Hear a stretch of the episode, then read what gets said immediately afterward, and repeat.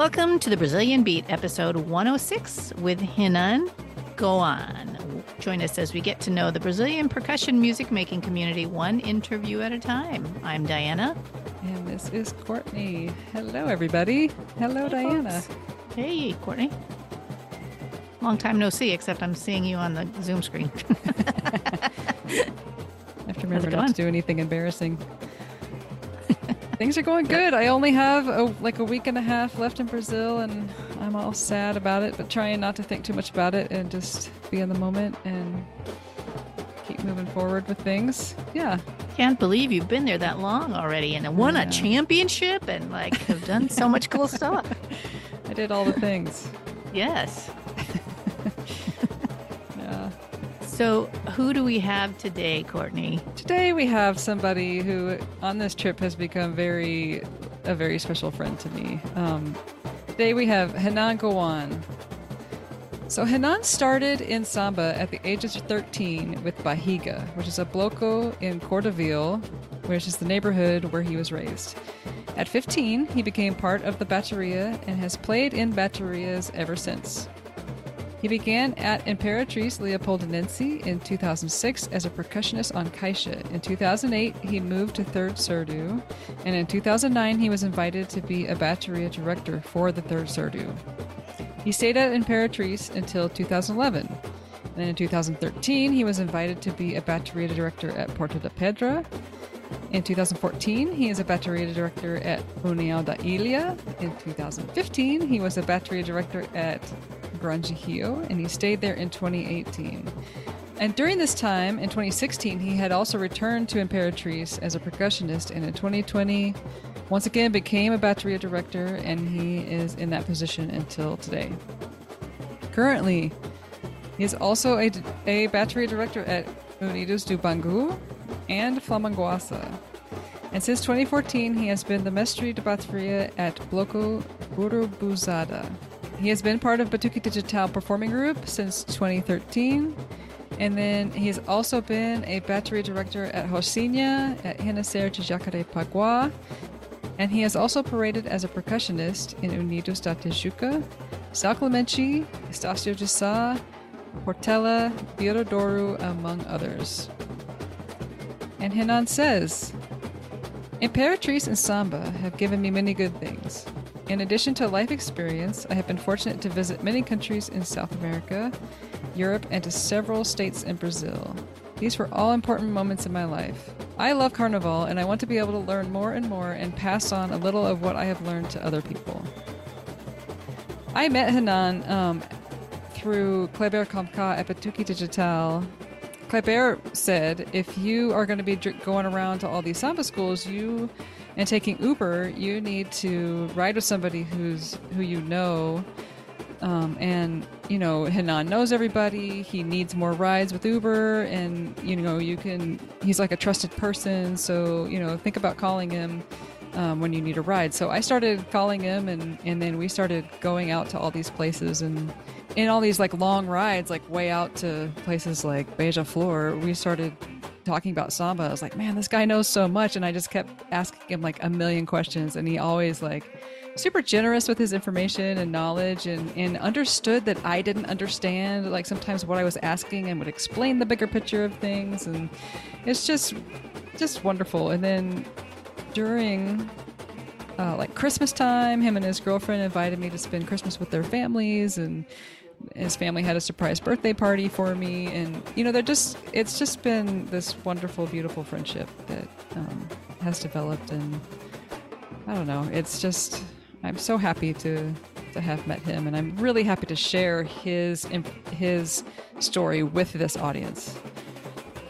So yeah. And he was such a great interview. He was it was just so personable and exactly. you know, yeah. conversation like just like, you know, it wasn't a podcast. So that was really cool. Mm. Yeah. So Courtney and I have been doing this for a while now. It's been, man, like six or seven years. Hard to believe. Six? 2016 is when we started. Wow. It's been a long time. And uh, we love doing this podcast and having these conversations and interact- interactions with the global community of samba and Brazilian music in general, but it is a labor of love. Uh, it takes time, equipment, money, and a lot of coffee. If you'd like to keep these conversations going, please join our community of so- support by going to kofi.com. That's K-O hyphen F-I dot com slash the Brazilian beat. This podcast is free and will remain free, but it is not free to make. So we know that there are a lot of things to support out there right now, but if you have the means, we invite you to join our community. Um, and we appreciate all of you that have contributed in the past. You're great. So uh, thank you and Kofi slash the Brazilian Beat. It will also be located in our webpage. Mm-hmm. A free way you can support the podcast is by going to Apple Podcasts and giving us a five star review and to tell a friend. So we hope you guys enjoyed this episode with Hina Go On.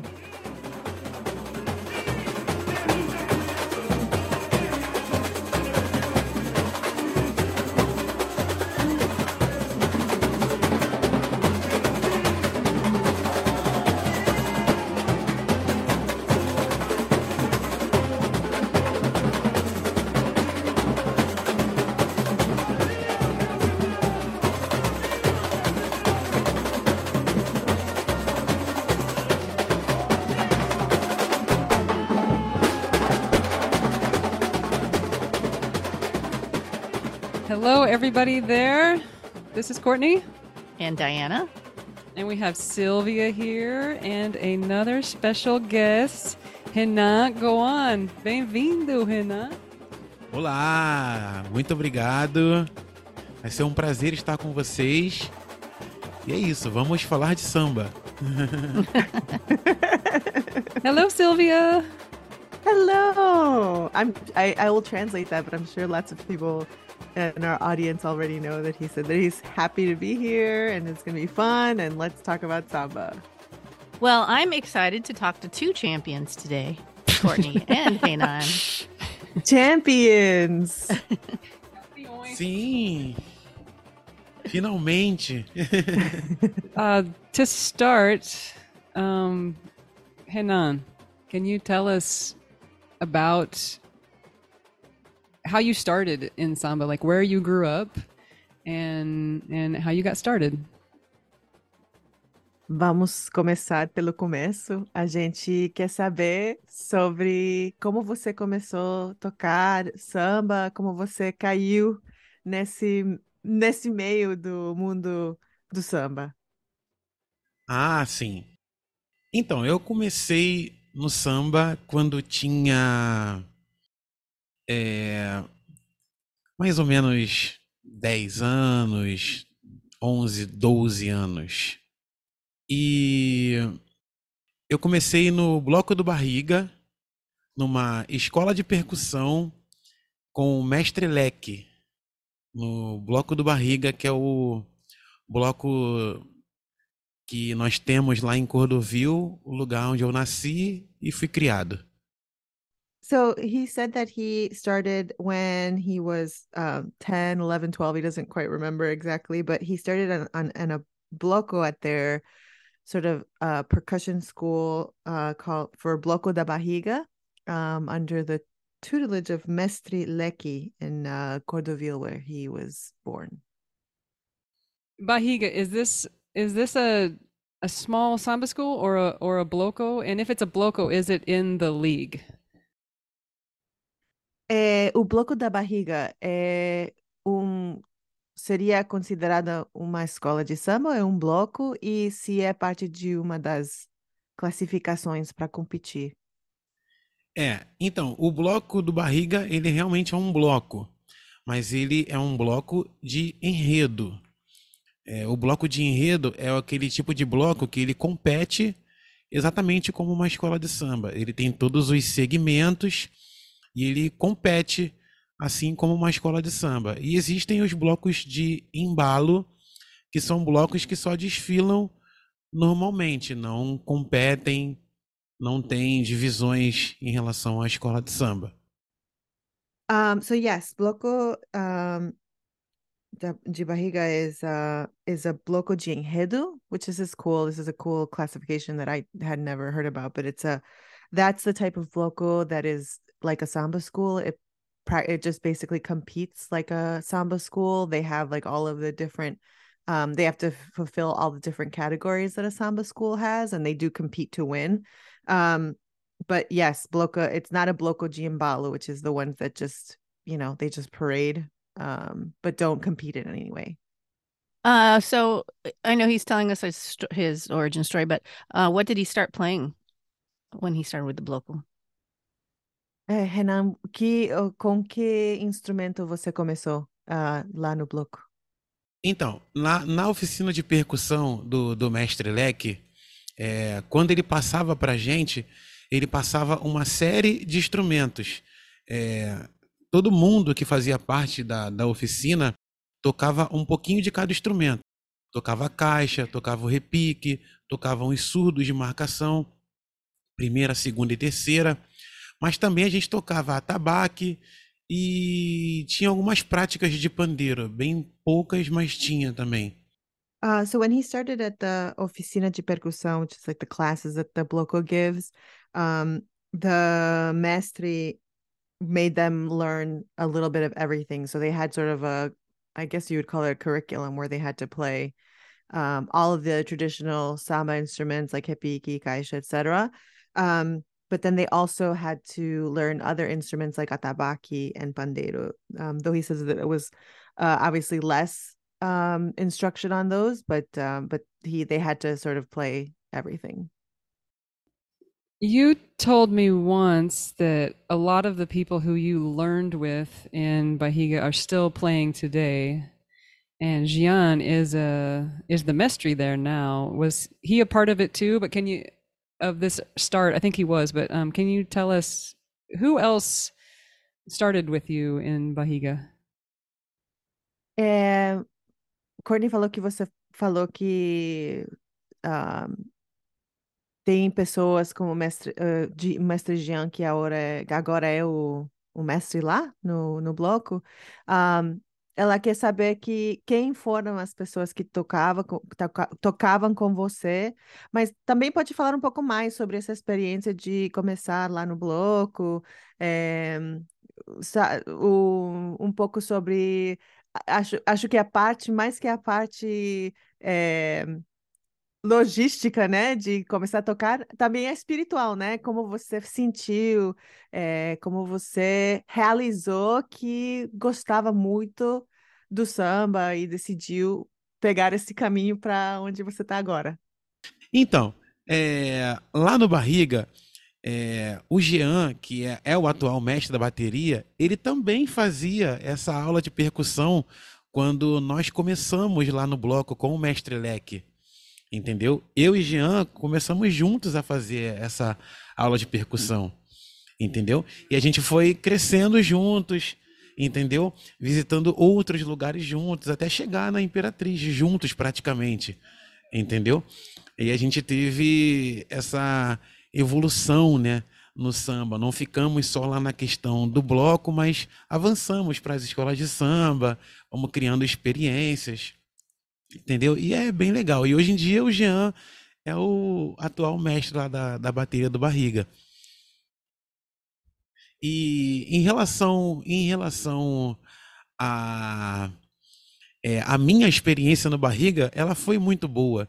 Porque na época eu tinha, como, como eu falei, eu era adolescente, né? 12 anos, tipo 13, 14, 15 nessa época eu já já estava no Barriga desfilando na bateria, né, do Barriga. E mas eu também fazia capoeira. Era uma coisa que eu também gostava muito. E começou a meio que dividir a, a, a situação ali entre o samba e a capoeira. Então, como eu estava gostando mais do samba, eu passei a ficar só no samba. Entendeu? Então teve essa essa coisa, né, da, da de mexer com, com você a bateria e tal. Então eu acabei deixando um pouco de lado a capoeira e fiquei só no samba. E daí foi, fui crescendo e evoluindo e tô agora na, na, na Imperatriz. Um, so yeah, he said that um, he actually started playing at um, the Bloco with Mestre Jean, and he's he he says that together they almost you know explored other avenues like once they were playing in the bloco then they started to like visit other schools um, until they started at imperatriz together. Um, so really that's like a you know they had very parallel paths. Um, they arrived together at imperatriz like i said and he was actually saying that you know when he arrived at imperatriz and started really playing um, and taking samba seriously that he had, had almost had to make a life decision because he really loved samba but he also really loved capoeira. And so it was almost like he had to decide what which path to take because both things he loved both things and they took up his time.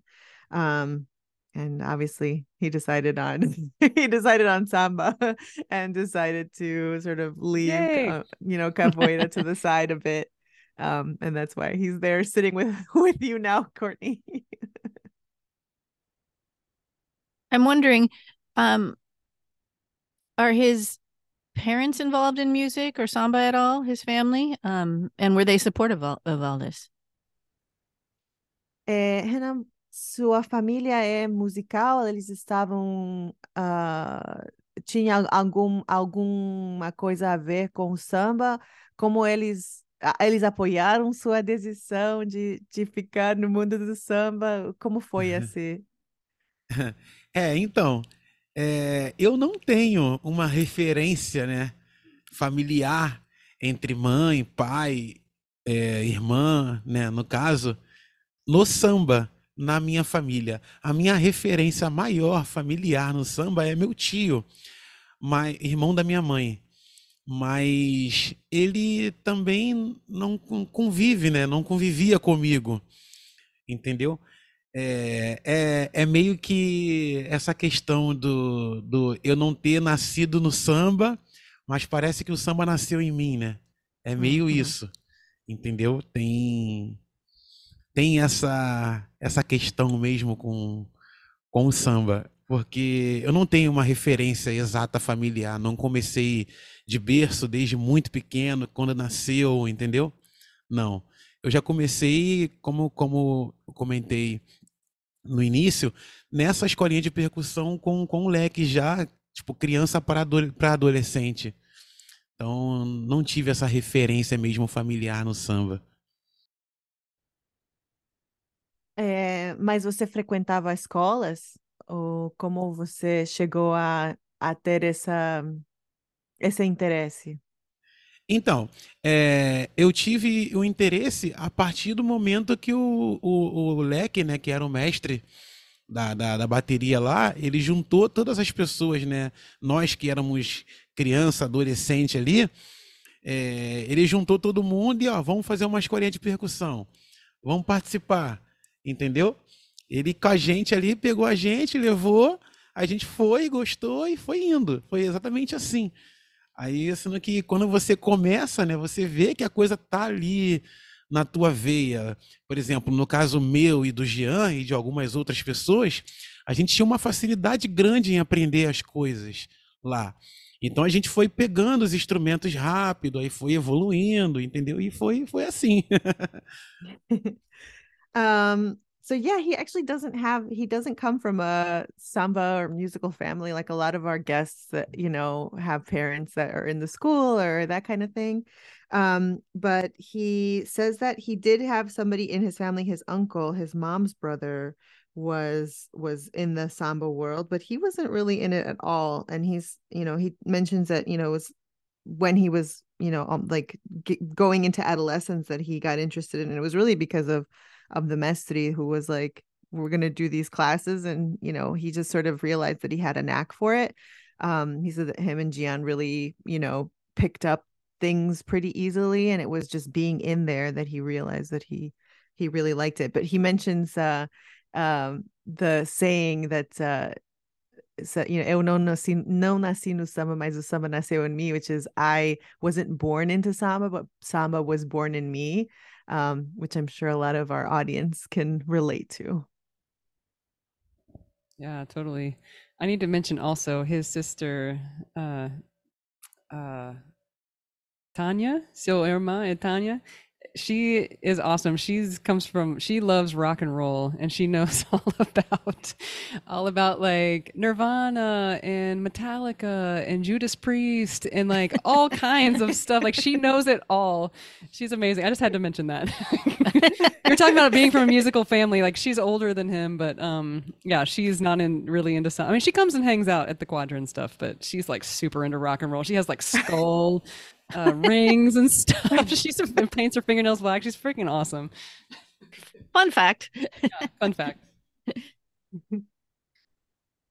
Ah, não, ela tá falando que, que você falou que a sua família não é no, não, não, não tá no meio do samba, mas é, que a sua família é musical por causa da sua irmã, né? Que ela é super fã do rock é. e gosta de tudo. É, tem o, as unhas, é, gosta de, de pintar as unhas de preto e tudo é, isso. É, é uma coisa legal, né? Que... Gosta de andar de preto. É muito. Eu gosto dela muito. I like her a lot. She's super cool. um, can you tell us um, about how you. You have some? Eu acho que esqueci de falar uma coisa. É, então, é, em relação a, a essa parte é, relação samba família, tem também uma coisa que me influenciou no carnaval em relação à minha família. Foi minha mãe também, né? Que ela sempre gostou muito de desfile de carnaval. É, ela sempre gostou de assistir desfile de carnaval. E eu gostava de assistir com ela sempre que podia, né? Porque muitas das vezes eu dormia, porque eu não conseguia ficar assistindo os desfiles, mas sempre que dava eu assistia com ela. E a minha mãe, ela sempre gostou muito da Portela e da Estácio, Estácio de Sá. É. E mas assim, é, eu como muito pequena, né, não tinha aquela aquela aquela coisa do gosto pela escola de samba. Eu passei a ter quando eu comecei a frequentar a escola de percussão, né, lá com o leque, e eu tive a referência da minha outra irmã, que é a minha irmã Aricele, que ela gosta muito de, de carnaval e ela gosta, sempre gostou muito da Imperatriz. Hum. Entendeu? Foi daí que veio o meu gosto em relação à torcida de escola de samba pela Imperatriz. Ah. Entendeu? Por causa dela, praticamente, né? Ah, tá. Uh, so he he he wanted to share a caveat because you know saying that you don't come from a musical family is one thing, but he came from a family that loved samba. So he says that his or carnival specifically. Um, his mom loved carnival, loved watching the parade, so he would watch with her. Um, and said that you know when he could, when he could, you know, stand not falling asleep because as we know the parades are super late. Um, but he would watch it, and his mom rooted for uh, Portela and Estacio. Um, and so, even so, even though he didn't really start to love playing percussion and playing samba until he was part of the oficinas or the the the teaching, um, he had people in his family who loved carnival, like his oldest um, his older sister Ariceli, who also loves Carnival and actually roots for Imperatriz um and so he had you know he he he always had that love for imperatriz too because she had the love and so he kind of you know so there is um there is some reference in his family to to carnival even though they weren't necessarily involved in the samba schools. So does his mom still follow portela and Anastacio or is she an imperatriz fan Uh, as escolas uh, de coração da sua mãe ainda são Estácio de Sá e Portela ou ela, se, ou ela trocou por Imperatriz?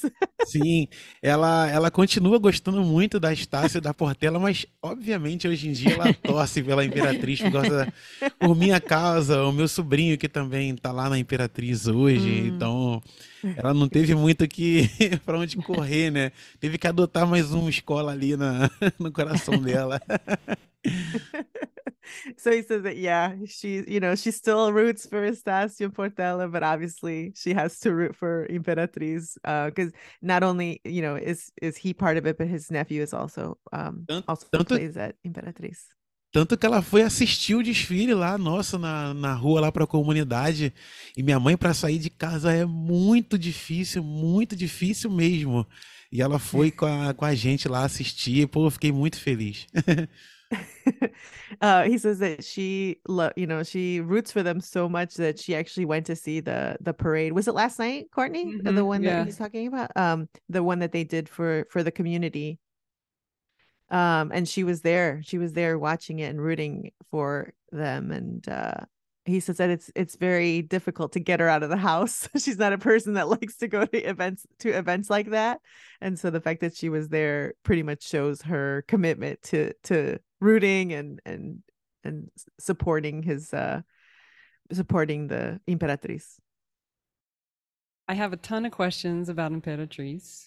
Um, but before we get to Imperatriz, I want to ask you about you play and are a director at a bunch of other places, um, smaller schools and other schools, um, other um, Grupo Especial schools. Can you tell us about the schools that you're currently directing and playing, and then other schools that you have played in? É, a Courtney ah, tem, fa- falou que tem muitas perguntas sobre Imperatriz, mas quer, quer começar sabendo um pouco é, que você é diretor lá na Imperatriz, mas também tem outras escolas onde você, outras organizações onde você também é diretor, tem alguma posi- posição. É, ela quer saber se você pode falar sobre isso, aonde você trabalha e, e ajuda as escolas. ahm, Fala, você pode falar um pouco sobre isso? É para eu falar sobre todas as escolas que eu já trabalhei? Ah, caramba. The the ones that he already worked in or the ones he's working in now, Courtney? Yeah, both.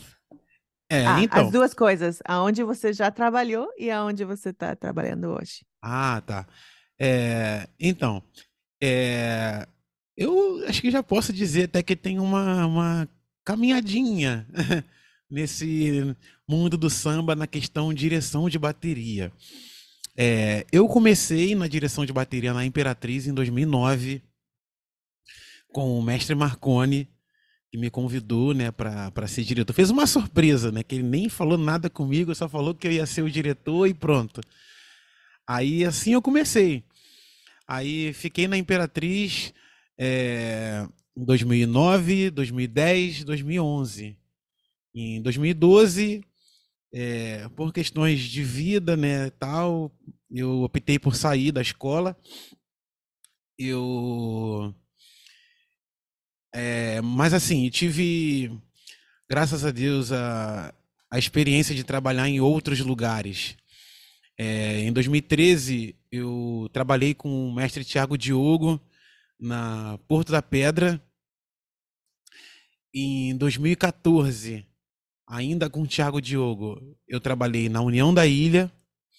Em 2015, com o Tiago, eu trabalhei na Grande Rio. E lá na Grande Rio eu fiquei por quatro anos, fiquei até 2018, no caso.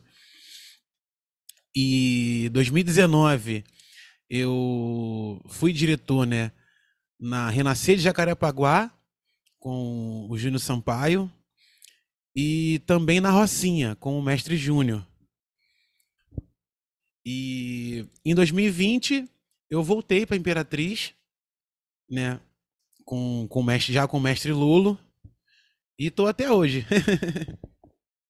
But you're also you play in a bunch of places. You play at Tajuca and you play at Estácio and you É, é, eu esqueci de mencionar essa parte. Eu tive um breve momento que eu fui diretor também de bateria com Casa Grande lá na Unidos da Tijuca. É, foi, foi um momento muito breve, mas aconteceu. Isso, isso. Em relação a tocar, eu desfilo na Tijuca desde 2012. Casa Grande e eu, nós temos uma amizade muito grande e já desfilo lá bastante tempo. Em outras escolas também, mas a Tijuca é uma das que tem mais tempo que eu desfilo. Tijuca e São Clemente. Desfilo lá muito tempo com, com o mestre Caliquinho.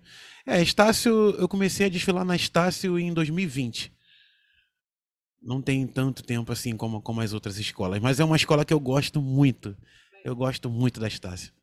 Um, so yeah, he has quite a resume. uh, and he said that he um, you know, he he thinks he he has uh the right to say that he's, you know, he's he has a long road of experience and he um listed a lot of them. Um, so in 2009, he started with Mestre Marconi uh, with Imperatriz, and he was there until 2011 directing. Um, then just he said that you know life kind of took him away, and he left Imperatriz in 2012. Um, and then in 2013, he started again uh, directing with Mestre Tiago Diogo at Porta da Pedra.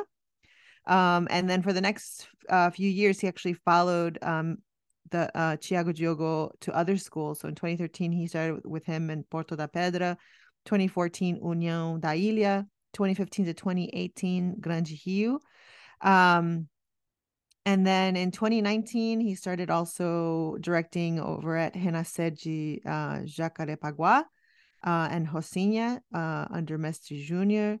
And then in 2020, he went. He came back to Imperatriz with uh, Mestre Lolo. Um, he also um, has directed over at Tijuca uh, with Mestre Casagrande. He has a really great relationship with Mestre, Mestre Casagrande. So that's, you know, he also plays um, and parades with them um, for Carnival. Uh, same with San, San Clemente. He has a great relationship with them as well. So he parades with them too and has done so for quite a bit of years. Um, and then uh, he also parades with Estacio and that has been since 2020 so it's not as long as the other schools that he's been prating with but um but he's been prating with them for for three years now uh, can you? I would like to talk a little bit about Flamanguasa, but also the Intendenci schools, como se chama Intendenci, é correcto? Uh, and kind of that whole that whole scene. Ah, se você pode falar um pouco sobre é, Flamanguaça e um pouco sobre as escolas intendentes, is that what it's called? Aham. Ah, tá. É, então, só para também é, ilustrar tipo, em relação às escolas que eu já desfilei, né? É, são, são, são escolas que eu tenho um carinho muito grande, entendeu? Sempre me receberam muito bem, entendeu? É, essas, eu já desfilei em muitas escolas, mas essas são escolas que eu gosto bastante. Desfilei na Portela também. O pessoal sempre me recebeu muito bem lá. Desfilei em dois anos que foram muito bons na, na Portela. Em relação a Flamanguaça, é, é uma escola de samba que ela veio, né, no caso do time de futebol Flamengo, que é o time no qual eu torço. E mas eles fundaram uma escola de samba com, com, com esse intuito, né, de ter todos os segmentos, de ser como no samba é, é realmente. Entendeu? Não só focar na questão da torcida, mas sim na escola de samba com todos os seus segmentos e é, respeitando né, essa questão toda do, do, da essência do samba, do fundamento do samba. E o mestre lá é o Bruno, Bruno Marfim, que já conheço também já há muito tempo, a gente é amigo de muito tempo, e ele me fez esse convite para estar tá lá com ele, e tô lá, tô lá fazendo trabalho junto com eles na, na Flamanguaça, é muito legal, é uma escola muito boa, que tem uma estrutura muito boa, eles pensam o samba muito bem e subiram agora a série prata e tem tudo aí para continuar nessa guinada de subida, quem sabe chegar isso. É, subiram da série bronze para a série prata e quem sabe ano que vem aí eles conseguem o acesso para Marquês de Sapucaí na série ouro. Que legal. Um, so he's saying that he, um, you know, of all the, you know, he mentioned a lot of schools that he directs at and plays for, and that um, he has a lot of love for the school for a lot of schools that he didn't mention like he said that you know he um, paraded with Portela for a couple years um, but and so he's really happy that he has these relationships and that they always receive him really well and welcome him to to parade. So uh, regarding Flamanguasa um, this school he, he mentioned was born out of uh, the fans of uh, Flamengo of the soccer team Flamengo um, and they wanted to do a you know a, an organization that respected sort of the traditions of a samba school. So all of the things that they have to have and you know enredo all the you know all the samba enredo blah blah blah um that you have to have as if, if you want to be a samba school. Um and so they're very respectful of those you know even though it's a based on a sporting team right? They still respect the traditions of a traditional samba school. Um mestre bruno, bruno marfin is there and he um he is part of that sort of directorial team.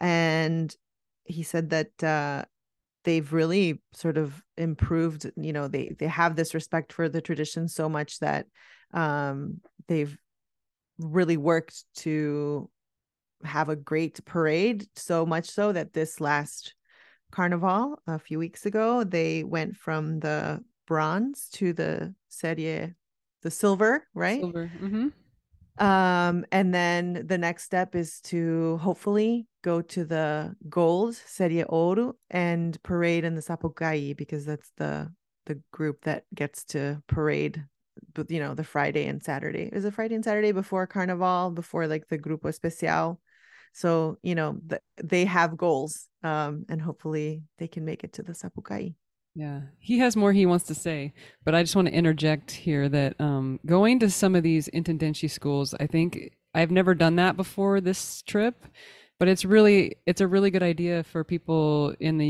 U.S. anyway who are running groups just to go check these schools out because it's like the closest thing to what we do. It's they're smaller, they have smaller, you know, quadras and and everything. Everything is a little bit smaller, obviously, than the Grupo Especial, but it's it's relatable. You know what I'm saying? Like it makes it seem possible to pull off something like that. That's just my little interjection I want to throw in there. Nice. Dream big, people. That's what Courtney's saying. A Courtney estava falando para a audiência, né, que a gente tem muitas pessoas que escutam o podcast, acho, acho que a maioria, né, que estão que são parte de grupos no exterior do Brasil, né? Então, é, que ela fala para as pessoas que talvez são líderes ou são uh, parte da direção desses grupos no exterior, é bom visitar as escolas uh, entendentes, né? Porque dá uma ideia, porque é a coisa mais perto a que a gente tem aqui, né? Que são grupos pequenos, com menos recursos, com quadras pequenas. Então, é importante para eles ver essas escolas para talvez ter a, ter a inspiração, né, de ver o que pode acontecer aqui fora, né, fora do Brasil, né, que é a coisa que é possível aqui. Sim, é, exatamente.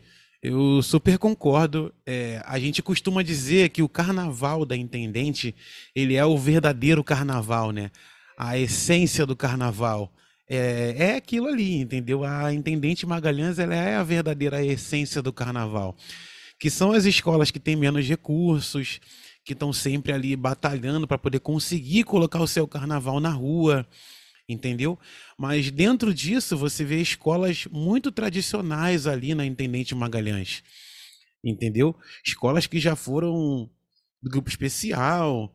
De repente, dependendo da situação ou do ano, você vai pegar até uma escola já campeã que está na, na, na, nessa situação de Intendente Magalhães, entendeu?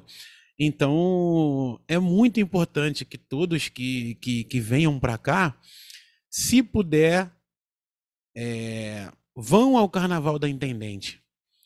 Que vocês vão com certeza gostar muito, vocês vão viver a questão do verdadeiro carnaval e vai ser uma experiência incrível que eu tenho certeza que vocês não vão esquecer.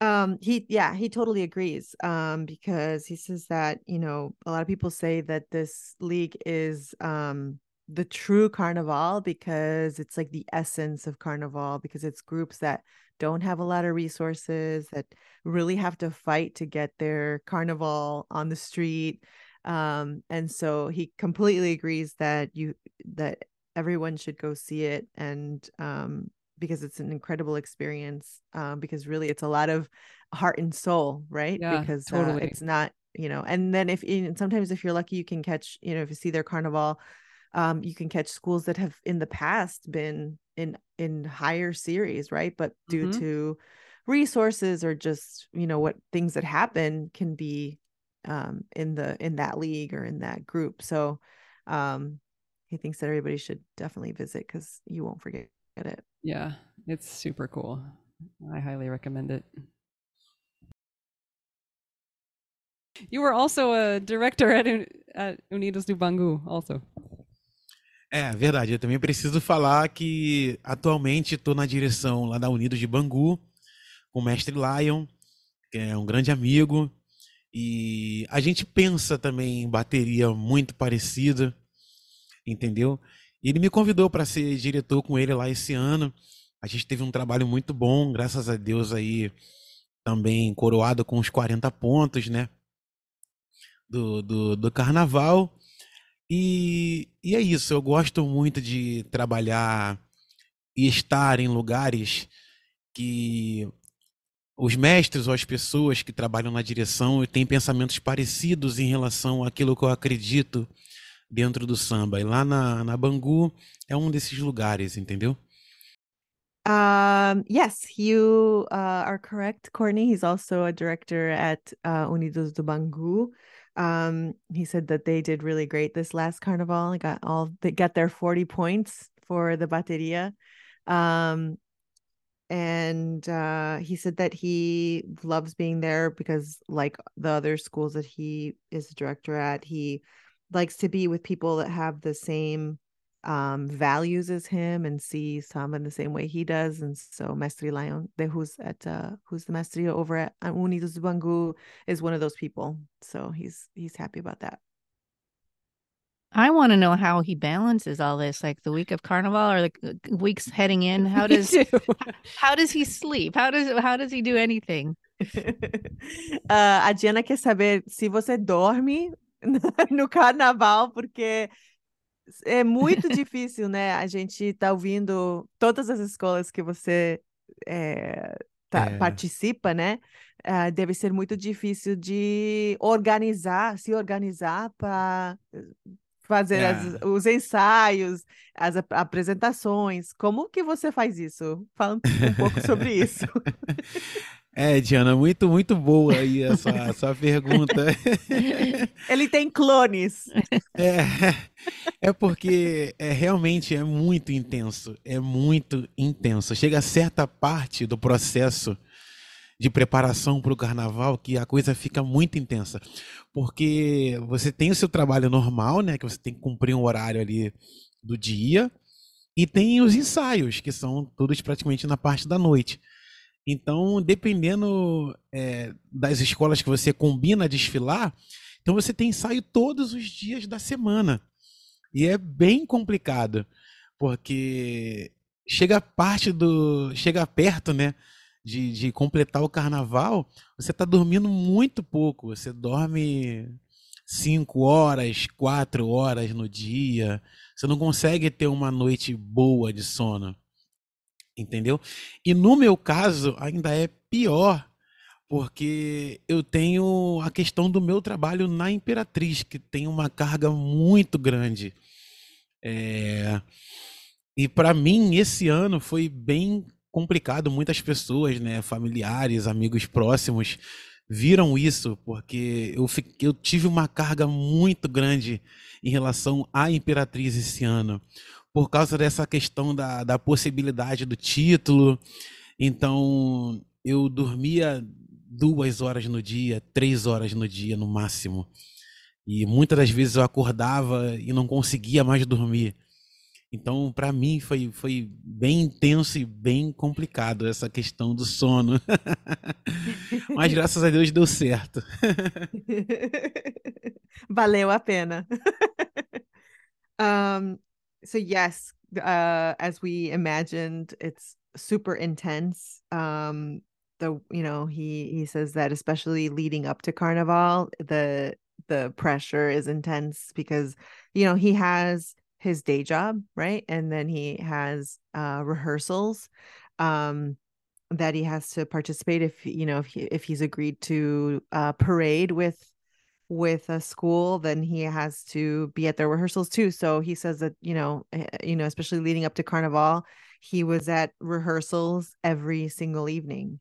Um and so he's you know he's sleeping 4 to 5 hours a night. Um and then you know he's also said that especially this year in his case you know he has a big job and a big role to play at Imperatriz. Um and um so that also took up a lot of his time you know his family definitely noticed that you know he was much more um i wouldn't say stressed out but just you know there's a lot of pressure on him this year um especially because uh you know for those that might not be aware imperatriz was all already um sort of uh the assumption you know they were one of the favorites right? So there is this sort of pressure that comes along with being uh you know with having an enredo and a and and uh, a parade that's getting attention um and has the expectation that they're going to do really well.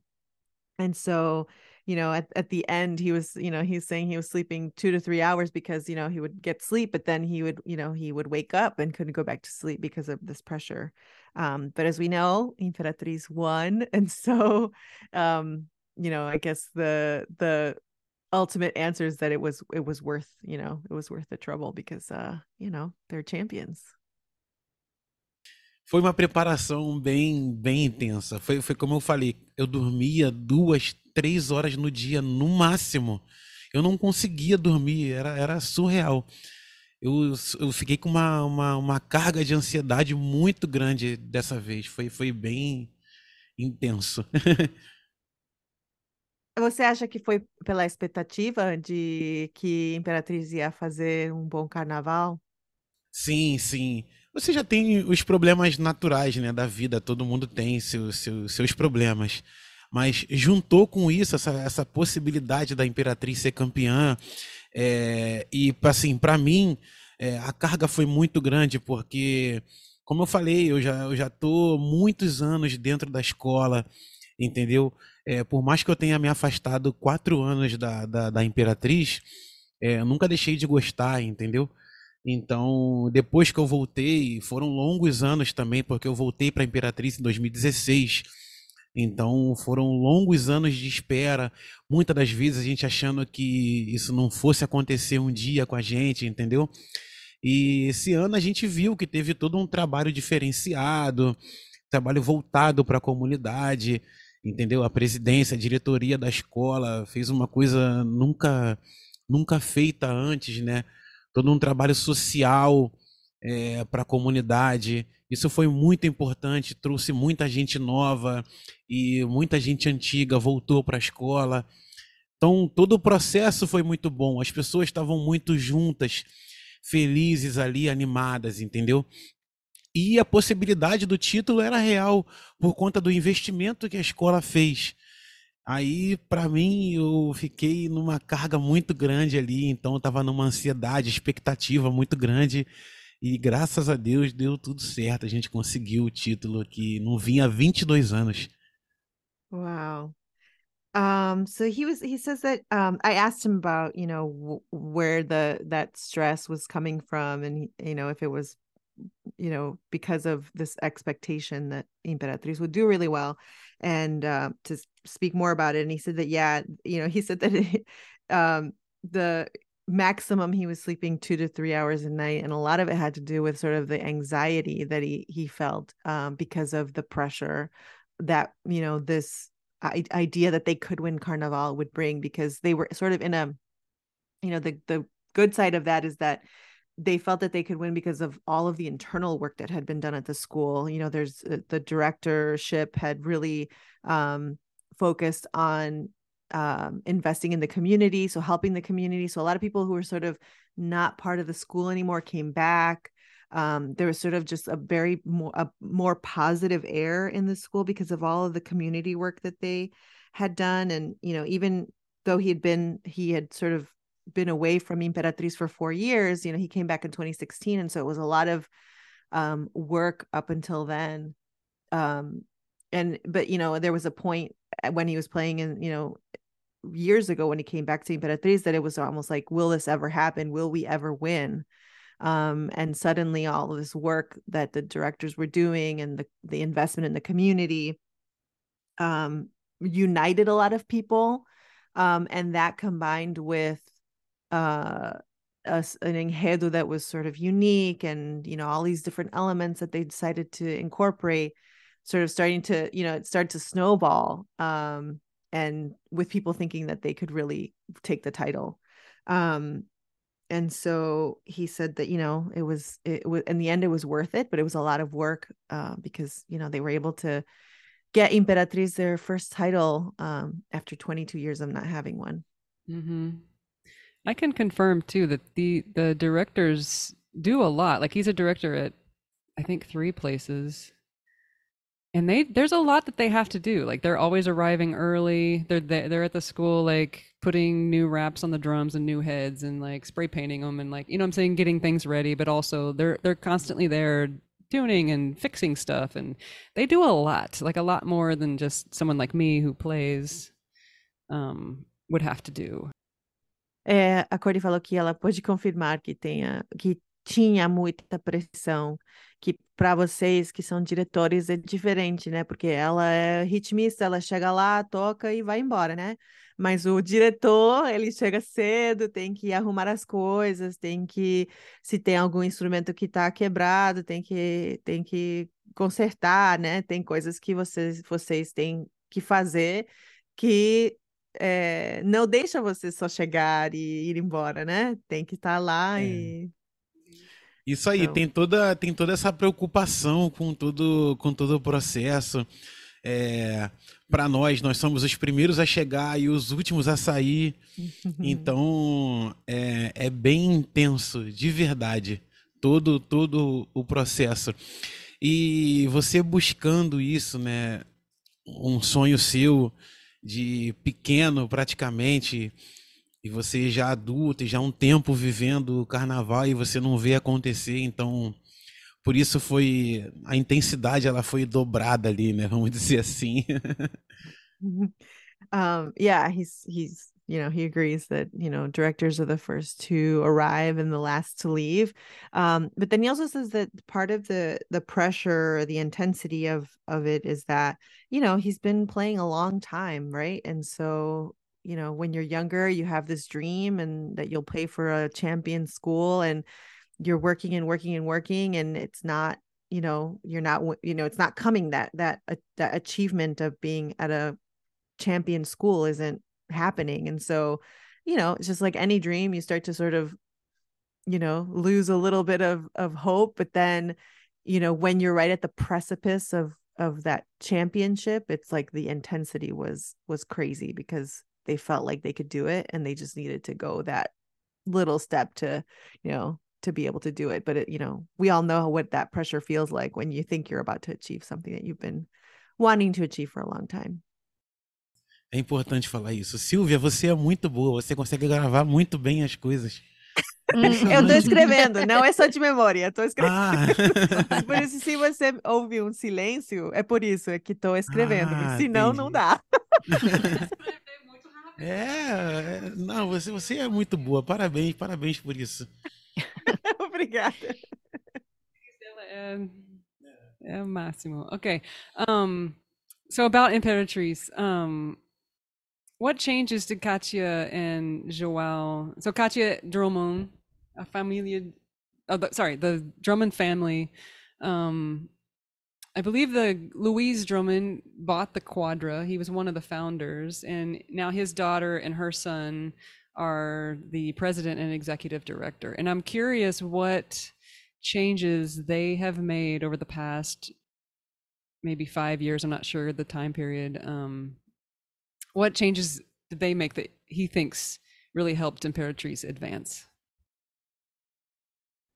É, a Courtney quer saber sobre um, a diretoria, né? Ela falou da, dos diretores e ela quer saber quais são as mudanças que eles fizeram que, que ajudaram a levar a Imperatriz para esse para ser campeã.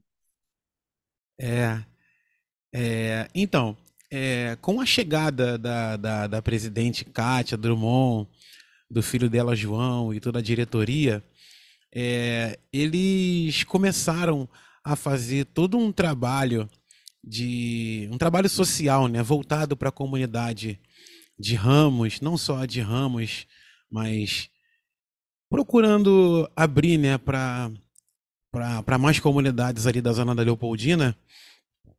É, isso foi, na minha visão, fundamental para esse crescimento da Imperatriz. É, quando você reaproxima ou você vai mais perto da, da, da sua comunidade, eu acho que você só tem a ganhar e a agregar à sua escola. E foi isso uma das coisas que eles fizeram, né? Eles é, fizeram toda uma, uma parte social na Imperatriz com projetos, com ações sociais, entendeu? E isso, sim, sim. Lá na, na Imperatriz a gente tem escola de percussão, tem balé, tem escola para mestre e porta-bandeira. E não só isso, na, nas festas, né, ao longo do ano, tem sempre uma ação social lá que eles ajudam muitas pessoas da comunidade, né, com o que elas precisam. Então, tem, tem gente que precisa de uma ajuda médica e a pessoa vai lá na escola, faz um cadastro e eles conseguem ajudar. Entendeu? Tem coisa para tratamento dentário, gente que precisa tratar com câncer. Enfim, são, são várias coisas, um misto de muitas coisas que foi muito legal é, por parte da, da, da Kátia, do João e toda a diretoria lá da, da Imperatriz, que fez com que isso fosse uma das coisas que botasse a Imperatriz de volta né, no, no, no caminho ali é, da, da, da, da, vitória. Isso foi uma das coisas que. Algumas né, das coisas que fizeram com que a Imperatriz ela esteja do jeito que está hoje. Eu tenho certeza disso. Um, So one of the things that um he says that really changed with this with the directors um is that they really started to approach um the school um with a lot of social projects right um it became sort of a central piece of the of the puzzle to becoming a champion to really go out into the community and find ways to help right um they began doing the social project or social projects in Hamos and then all of the Zona Leopoldina. Um, and so that got them closer to the community. Um, and when we are talking about social projects, we're talking about a couple different things. So obviously there's the there's the percussion part of it, right? Where there's like opportunities for people to go and learn and be part of it. There's the musical or the dance part of it too, where kids can go and and part be members of the community can go there's ballet um you know opportunities to learn how to dance to be you know the mestrisala or the you know different different pieces of the carnival puzzle right? Of the parade puzzle. Um but then there's also um the social part that be goes beyond the elements of of a samba school which is in things like help for for people in the community seeking medical treatment right? So like if somebody has an issue they can go to the school and and ask for help and the school will help find them help right? People with you know uh some you know he's talking about people with cancer people with you know that need dental treatments um things that they can't afford or that there's not a place for them to go or things like that. Um the school helps them. And so that was sort of a, a big important piece for the president to start to help the community in a really big way, um, which obviously brought people closer to the school and started to have people come to the school for not only fun, but, you know, um, help for the things that they need. So he thinks that that for him is the number one reason that Imperatriz sort of got on this path of of being a champion because they have the support of the community because of all that they do for the community. That's great. Um, the three of us were chatting a little bit yesterday about uh, Hichimo Solidario. I was wondering if he could um, talk a little bit about that, if it was part of their community that, um, and how it it helped people there. Um, a gente é, falando de, de atos é, comunitários, né? É, projetos sociais, a gente ontem estava falando de, de ritmo solidário, né? E, e como esse projeto ajudou mesmo, ajudou muitas pessoas. Como foi que, que um, ajudou lá na, na Zona Leopoldina, na, na Imperatriz? É, então, realmente esse projeto, né, Ritmo Solidário, ele é, foi muito bom e é muito bom. Ele ajudou, né, e ajuda muitas pessoas. E lá na Imperatriz também, também, porque é, muitas pessoas puderam receber cesta básica, né, é, e ajudas de várias formas, é, não só direta, mas indiretamente, né, em relação a isso, porque foi, foi um período bem complicado, principalmente na questão pandemia. Foi, foi bem complicado, então é, a Ritmo Solidário ajudou muita gente. E isso também foi uma das coisas que a Imperatriz buscou fazer, né? Formou parcerias ali com o pessoal. É, e com essa, com essa questão aí de, de você ir nas pessoas e procurar saber como você pode ajudar aquela pessoa, aquela família, entendeu? O ritmo solidário foi muito bom nessa nesse ponto e a Imperatriz também, porque procurou também chegar junto, é, somar forças ali e ajudar com, com cesta básica ou ajuda médica, seja como for, psicológica, entendeu? Foi foi muito muito bom e muito importante.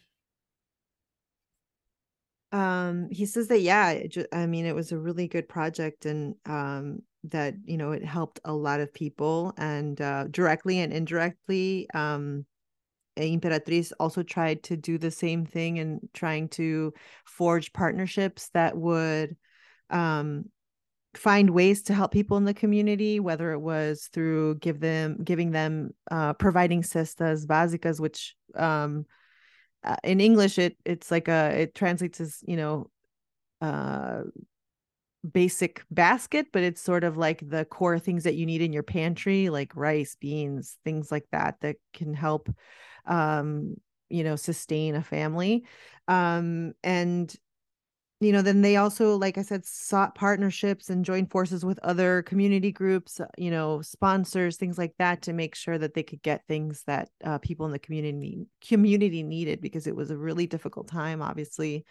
Um, as we know the pandemic really affected all kinds of businesses all kinds of communities especially you know ones that were sort of based on things that you know uh, that have to happen when people come together right? So they were really um uh, handicapped in being able to do the things that they normally do. So that so these projects really helped people um, whether and it you know went beyond just food and you know providing food also providing like you said medical care and things like mental health care um, and finding people resources for what they needed to get through the pandemic. Yeah that's it's good to hear the feedback. Another woman last night was telling me it was a wife of one of the Hichimistas was telling me how important it was to not only her, but um, she's like, you know, we didn't need a ton of help, but a lot of other people needed a ton of help, and she said that Hichimo Solidario was really important in that. So it's nice to it's nice to hear. Mm-hmm. Yeah. Um. Okay, this might be a question you don't want to answer. All right. Um can we talk about the Lula campaign and Oh. um, how he was at one point in Complexo de Alimão um, waving an Imperatriz flag? Um, because of this, they, there was a bunch of fake news that came out from the right saying that Lula, this is proof that Lula is a drug trafficker because he's there, and which also implicated the school. And then, um, you know, which is obviously fake news. But then the other side, the left side, came out with fake news saying there's no drug trafficking in Complexo de Mal at all. Like, and so there's that. And then one of the, I forget her name. It doesn't matter. Um, an influencer on YouTube dissed the Velia Guarda at the same time, dissing the um, the First first, lady. lady. and the Imperatrice was was involved in this, right? Like they were they were pulled into this, and and they took that fight on. I think because um, you know, in the um, how do you call They were quick to respond on social media. Yeah, yes, that they're very quick to respond on social media, and the other other groups came out to support because they Exactly. were they were trying to lobby Liesa to keep that woman from like Right. revoke her press pass. But then also like we were wearing CPX hats um, at the ensayo which um, I think was a kind of a big middle finger. And then also Kleber Comcat told me that the Adeus Capitão was a was a diss to Bolsonaro because a lot of his nickname was Capitão. And this whole part with like the gunshot breaks, like the Pataginias had sounds of gunshots, and you know it's it's it, the the enredo was about Lampião, but, who also had the nickname of Capitão. Mas um, oh sorry.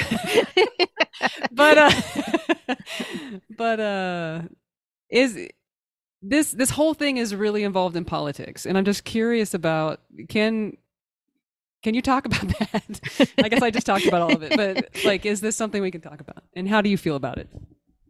É, a Courtney quer saber sobre é, esse ano, obviamente, Imperatriz foi parte de um grande escândalo, né, com a Lady Fontanelle, Fontanelli, e sim. ela quer saber mais sobre, é, porque já- ela já ouviu falar sobre é, como chegaram a esse ponto, né, com, com é, o comentário dessa moça, mas ela quer saber mais sobre as coisas que aconteceram, né, que chegaram, que por que aconteceu isso, um pouco sobre, se você pode falar sobre a presença do Lula lá no, na Imperatriz, como, como é a, a situação e o que você acha disso?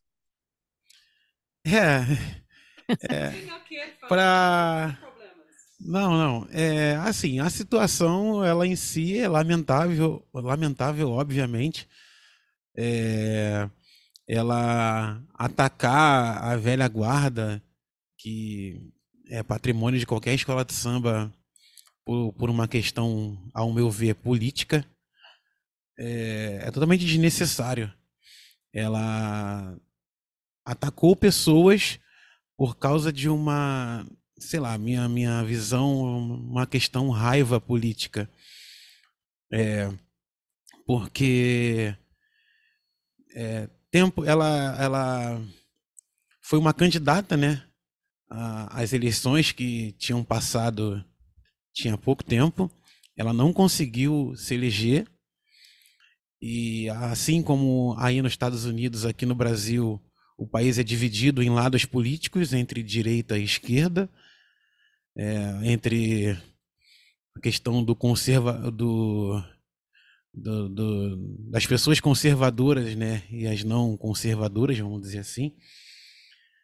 E ela nessa nessa nessa questão, né, de não conseguir se eleger e ser do lado conservador, é, ela para mim, na, na, na minha forma de ver, atacou a velha guarda por causa dessa questão política, porque um pouco antes dela fazer isso, o Lula, que era um, um é, então candidato, né, à presidência da, da, da, da República e do lado Lula sendo do, dos partidos de esquerda, ele foi lá no Complexo do Alemão, né? Ele estava com a bandeira da Imperatriz, ele é, é, mostrou para as pessoas lá a bandeira da Imperatriz, né, e tal. E naquilo já teve uma, uma questão dela lá, dela ter falado alguma coisa sobre aquilo. Então acho que ela guardou aquilo para ela e numa oportunidade que teve na, na, na posse lá do Lula e da esposa do Lula e primeira dama, ela atacou a velha guarda da, da, da Imperatriz sem necessidade nenhuma. É lamentável, mas a minha visão sobre toda essa questão é essa. Foi, ela atacou pela questão do lado político, mas é lamentável porque ela envolveu outras pessoas, envolveu o samba, envolveu a escola de samba Imperatriz, envolveu as outras escolas de samba, sem necessidade nenhuma. Uhum. Você lembra o que, que ela falou lá no, no começo, no, quando o Lula foi no Complexo do Alemão? É, não, não, para ser sincero, não, porque eu não, não cheguei a acompanhar essas questões de, de, de lives dela, né? Ou uhum. vídeos dela. Mas eu sei que ela comentou sobre algumas coisas do Lula ter ido lá e do Lula é, ter estado com a bandeira da Imperatriz, sobre a questão do CPX. É, enfim, é bem lamentável o que, o que ela fez. Mas graças a Deus. É, é, por mais que todo mundo tenha ficado chateado, a gente não se deixou abalar por isso entendeu? A gente foi lá, fez o nosso e graças a Deus a gente conseguiu sair com o título aí, demos uma boa resposta para ela na avenida. que bom. É... é, foi muito bom a resposta, adorei. um, so he says that um, yeah, so this the you know this blogger uh, sort of I guess media personality did attack uh, the Velha Guarda, which is the um, sort of uh, legends of the samba school. Um, but he said that it, you know, it started, and this is something that I didn't know and hadn't read, is that um, he thinks that the reason why he attacked them uh, verbally is because um, is a something that you know, a, a anger she had been carrying from from previously because she was actually a candidate to election. She was trying to get elected. Um, and she's a, know you know, either. yeah, yeah, it's good to know. Now we know uh, why she was so mad. But um, just like in the US, uh, Brazil right now, or like a lot of countries, not just Brazil and the US, are very polarized um, between left and right. And she was uh, conservative trying to get elected. She was not able to get elected. She lost her election. Um, and so she was already you know pissed off about having um, lost and uh, at the same time she you know she does a lot of lives on her social channels and she comments on a lot of things.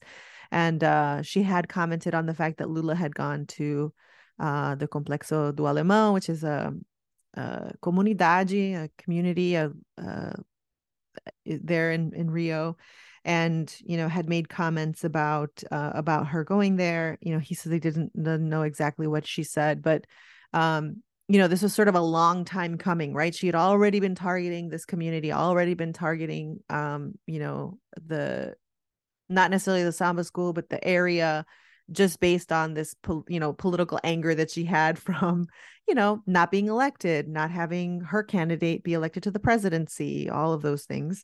Um and so when the inauguration came around, and as we know, Lula's wife, the first lady, was wearing an, an, outfit that she criticized and compared to what somebody in the Velha Guarda would wear. Um, but he said that, you know, he was really proud of the way that they, um, that the school responded because everybody obviously got very united and, you know, uh, it was he just thinks it was really unfortunate and unnecessary because you know her political issues is one thing but you know getting the community involved the school involved like that was really really unnecessary because people have nothing you know those people had nothing to do with her political aspirations or otherwise and so um thankfully he said that they did not you know even though they did respond um they responded respectfully they didn't get uh, let that get in the way of them succeeding. They didn't let that you know get them down or you know take on bigger proportions that it needed to and they kept focus on what they wanted which was to win obviously. And he said that winning was the best response that they could have given her um, because that's what they did. They didn't let it you know let her get to them and they won. So that was all they needed to respond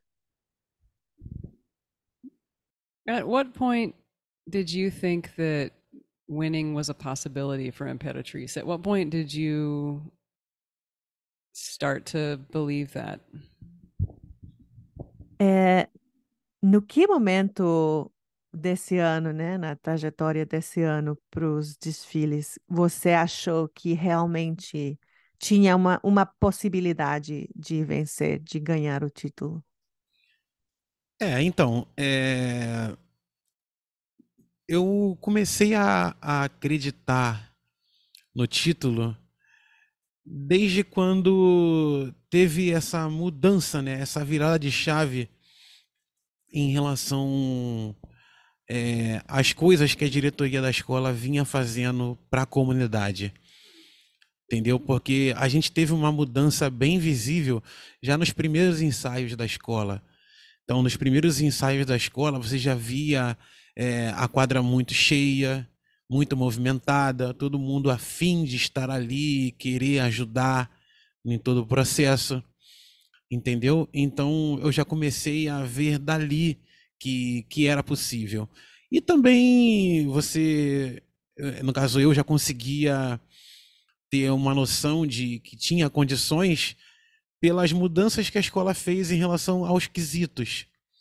Entendeu? Trouxe o carnavalesco Leandro Vieira, que é um excelente carnavalesco, e fez algumas mudanças né, pontuais em alguns quesitos que, ao meu ver, já davam uma condição da escola ali de briga pelo título.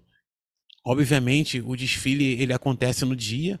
Você pode ter o melhor time, os melhores quesitos do carnaval, mas o desfile ele acontece no dia. Mas você dá para ter uma noção, né?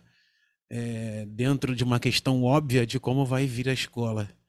Então, desde muito tempo já comecei a acreditar. um, he said that he started to believe super early, really, um, right as they started to um to rehearse and it was more because of you know the things that he already talked about with like the the work that they did in the community which had a very visible effect on the vibe, on the spirit of the community at the cuadras during rehearsals. So he said that early on, the cuadra was the was the fullest he's ever seen, um, with people wanting to participate, wanting to be in the alas, wanting to help out, seeing how they could be part of it. Um, so he said that from the very beginning there was already like a notable change in the way that the community was approaching the school um, and then also, you know, the way that the Carnavalesco um, approach some of the categories that they are judged on. Um, you know, he changed things early on in some of the areas, right, that they're judged on that, you know, he sort of noticed that they would make a difference in the final uh parade. Um, he obviously he said that you know the parade happens on the day. I think we talked about that in our last episode about how you know things happen, right? You can be prepared, you can have the best carnavalesco, but you know you have to really, um, you know, there's a almost a you know it, it, things all other things have to be on your side, right? Um, to to be able to win. And he says that you know he he he felt like he believed that they could win very early on uh, and as they got ready to parade, he knew that they had what it took to to take the title. The Enhedu was also really, really good. At first, I wasn't. I was kind of like, oh, I don't know, but then it they made some changes to it, and it it was just really good, and everybody got on board. I feel the like. song you mean, or the yeah, the samba enredo, yeah.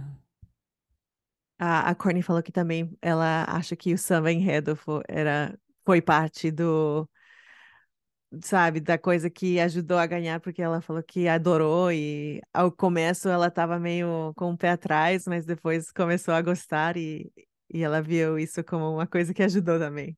And the puxador também, the, I mean the the singer also, he was so good. É, é sim, essa essa essa essa questão do processo samba enredo, ela é fundamental, na minha visão, ela é fundamental em relação a um título de uma escola. Se você escolhe um bom samba enredo, é, você está num processo muito, muito bom de, de te ajudar nessa questão de, de ganhar o título para a escola. É, um exemplo que eu posso dar muito claro para vocês, não estou dizendo que foi isso, tá bom? Mas um exemplo que eu posso dar muito claro em relação a isso foi o da própria Vira Isabel. É, muitas pessoas apontavam a Vila Isabel como uma das postulantes escolas que poderia ganhar, mas a questão do samba enredo tirou muitos pontos da escola. Então, se você tem um bom samba enredo, isso traz, né? É, uma, uma torcida grande para a escola, as pessoas conhecem e cantam seu samba, isso ajuda muito. Isso ajuda muito. Yeah. Um, yes, he agrees. Um, and he thinks that, you know, that samba, you know, picking the samba for a school is is fundamental to setting the school up for success. Um, because number one, if you have a school that if you have a samba that people like, right, you start to get support from people outside of the community, right? Like people start to really like that one and you know, they can just being music fans, they can they can like the song. Um and he's, you know, he gives the example of the of Vila Isabel, right? That was also one of the ones that was you know people thought that it was a favorite or that it could win as well. Um, but at the end of the day, their points, you know, they lost a lot of points on their samba. So he says that, you know, for him, having the right song, picking the right song is fundamental to having a winning uh a winning team.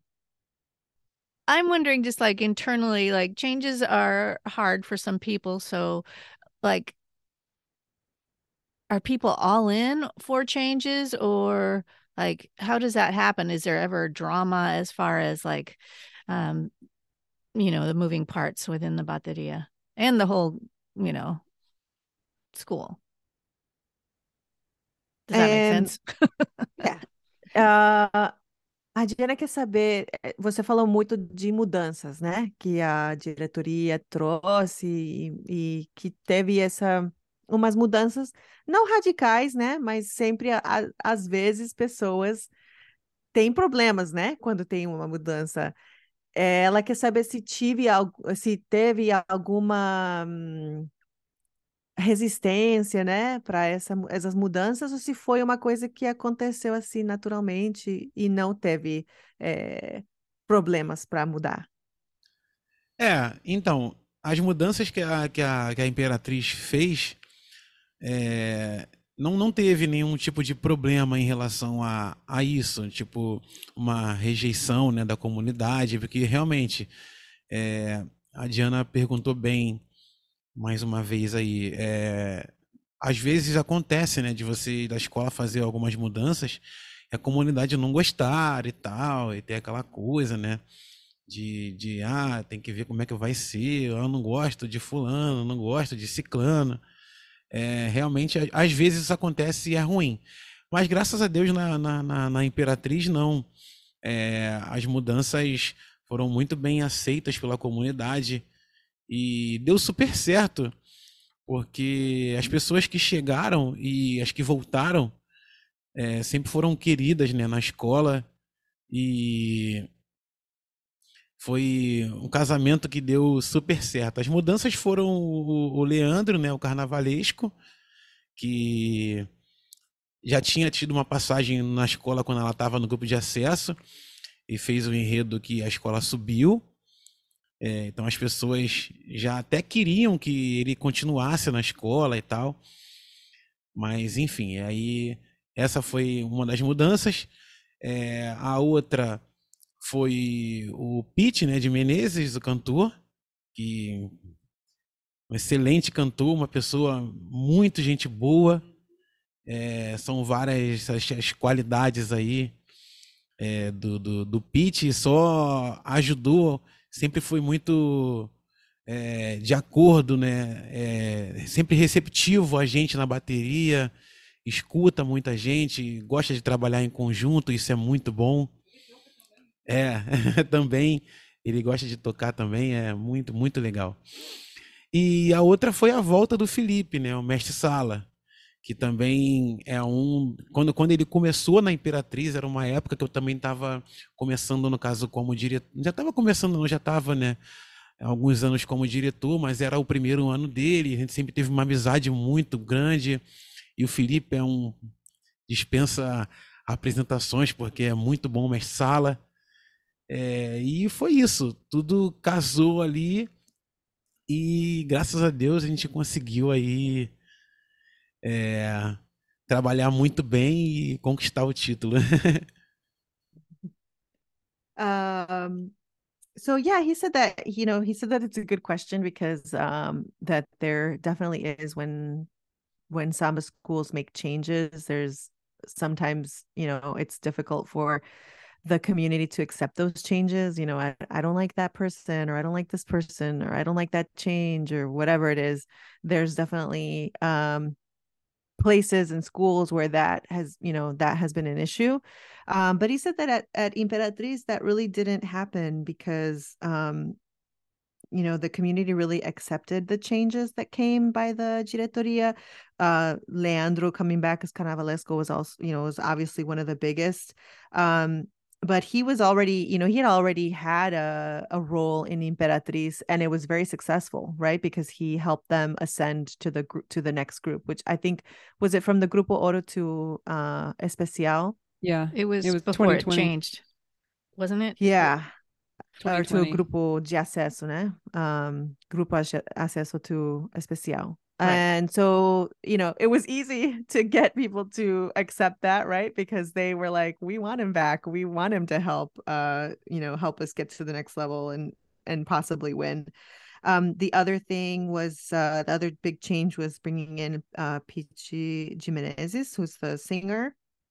Um, and you know he has you know he said that he has qualities that can only help this school that you know not only is he a great performer but he's also very um into working together and working with the bateria and listening to the bateria he likes to play as well. Um and so he said that it's easy to work with someone who wants to collaborate right? To be part of the you know a bigger thing than just coming in and singing. Um, and then also the change of of bringing uh, Felipe back to uh, be the mestre sala um, he said that he knew him very well um, previously but bringing him back also was sort of a, a big deal that he had been part of it before. Um, but that you know those changes were good changes and so the community was ecstatic about it and there was no not never any pushback on those hmm. changes é, e teve também é, a mudança né, na, na, na, harmonia que a escola fez, que trouxe o Tiago, né, que é um, uma pessoa que também está na escola já há muito tempo, conhece a escola e é, é importante né, ter, ter, ter é, esse, esse tipo de mudança. E também na direção de carnaval, porque é, chegou o, o, Mauro, Mauro acho que trabalhava no, no Viradouro, ele chegou para poder fazer a direção de carnaval da escola. E depois a presidente também colocou o André Bonatti, que é uma outra pessoa que também sempre teve na escola, conhece tudo ali da, da, da Imperatriz. É, isso foi, na, na, na, minha visão, também uma mudança muito boa na escola que ajudou muito né, essa questão da, da, de toda a preparação para o pro, pro, pro carnaval. Uma pessoa como o André, que conhece tudo da escola ali, é, a condição de ajudar em várias partes, né? Em várias esferas ali dentro da escola de samba é, é muito grande. Então ele conseguiu fazer isso muito bem e é uma, uma excelente pessoa também, o André. É, a harmonia é o que, que que tem a que que eles fazem exatamente? Só para eu explicar para a audiência. Então, é, o quesito harmonia, ele é o, é o que trabalha o, o canto da escola, se o canto da escola está sincronizado. Uhum. E, e trabalha também a montagem da escola ali, né? A escola tem que estar tá compacta ali direitinho, uma, uma ala não pode entrar dentro da outra. Então, os diretores de harmonia, eles estão sempre olhando isso aí e sempre falando os componentes ali, né? Ó, oh, vamos cantar e tal, aquela coisa ali toda. É, é bem, é bem legal. E o Quesito Harmonia faz, faz isso. Tá. E organiza todo o processo ali de quadra, né? Então, são, são várias funções ali que faz o, os harmonias e o Quesito Harmonia. Tá.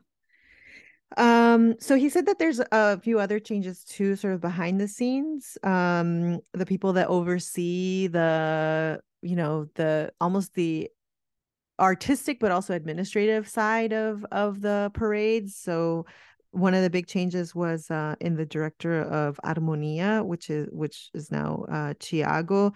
He said that um, when you think of Armonia and what that sort of uh, thing that they're judged on is, it's sort of the making sure that the music and the singers and the song is is in you know synchronized but also the the organization of the alas so really making sure that's harmonious. I mean it's really like it seems obvious but um making sure that everything is in order and the evolution of the school right? Like the way that things are organized uh, works.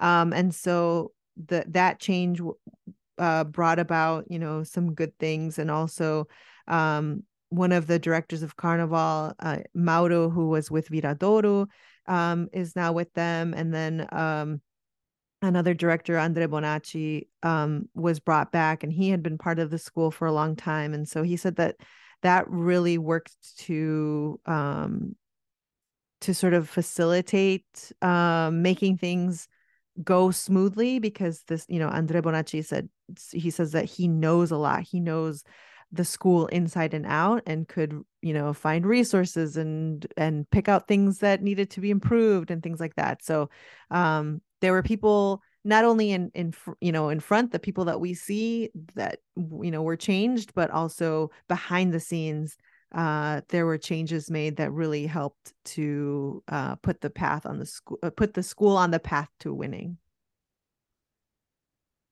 I want to talk about something, and Courtney can answer to this as well, but can you guys talk about the costumes that the Bateria wore this year? Um, they seemed a little. I like them; they were really bright, but I, am sure they were very hot. And um, yeah, can you just talk about the costumes? uh, a Diana quer falar sobre uh, sobre as fantasias do da bateria, né? Que a gente ah. viu estavam é, muito uh, coloridas, muito lindas, é, mas parece que também pode se que atrapalhar um pouco, mas pode falar sobre isso, é. como foi a é, como é o processo de desenhar isso e sei que vocês só por exemplo, o Corny só sabia nesse dia o tipo de, de, de fantasia. Como é o processo de criar eh, uma fantasia para a bateria? É, então, a falar da fantasia, olha. então, a fantasia da, da bateria, ela é feita pelo carnavalesco, entendeu? E pelo que a gente sabe, né? É, você tem uma conversa lá com, com o mestre, ele apresenta né, a fantasia né, pro, pro, pro mestre lá e tal.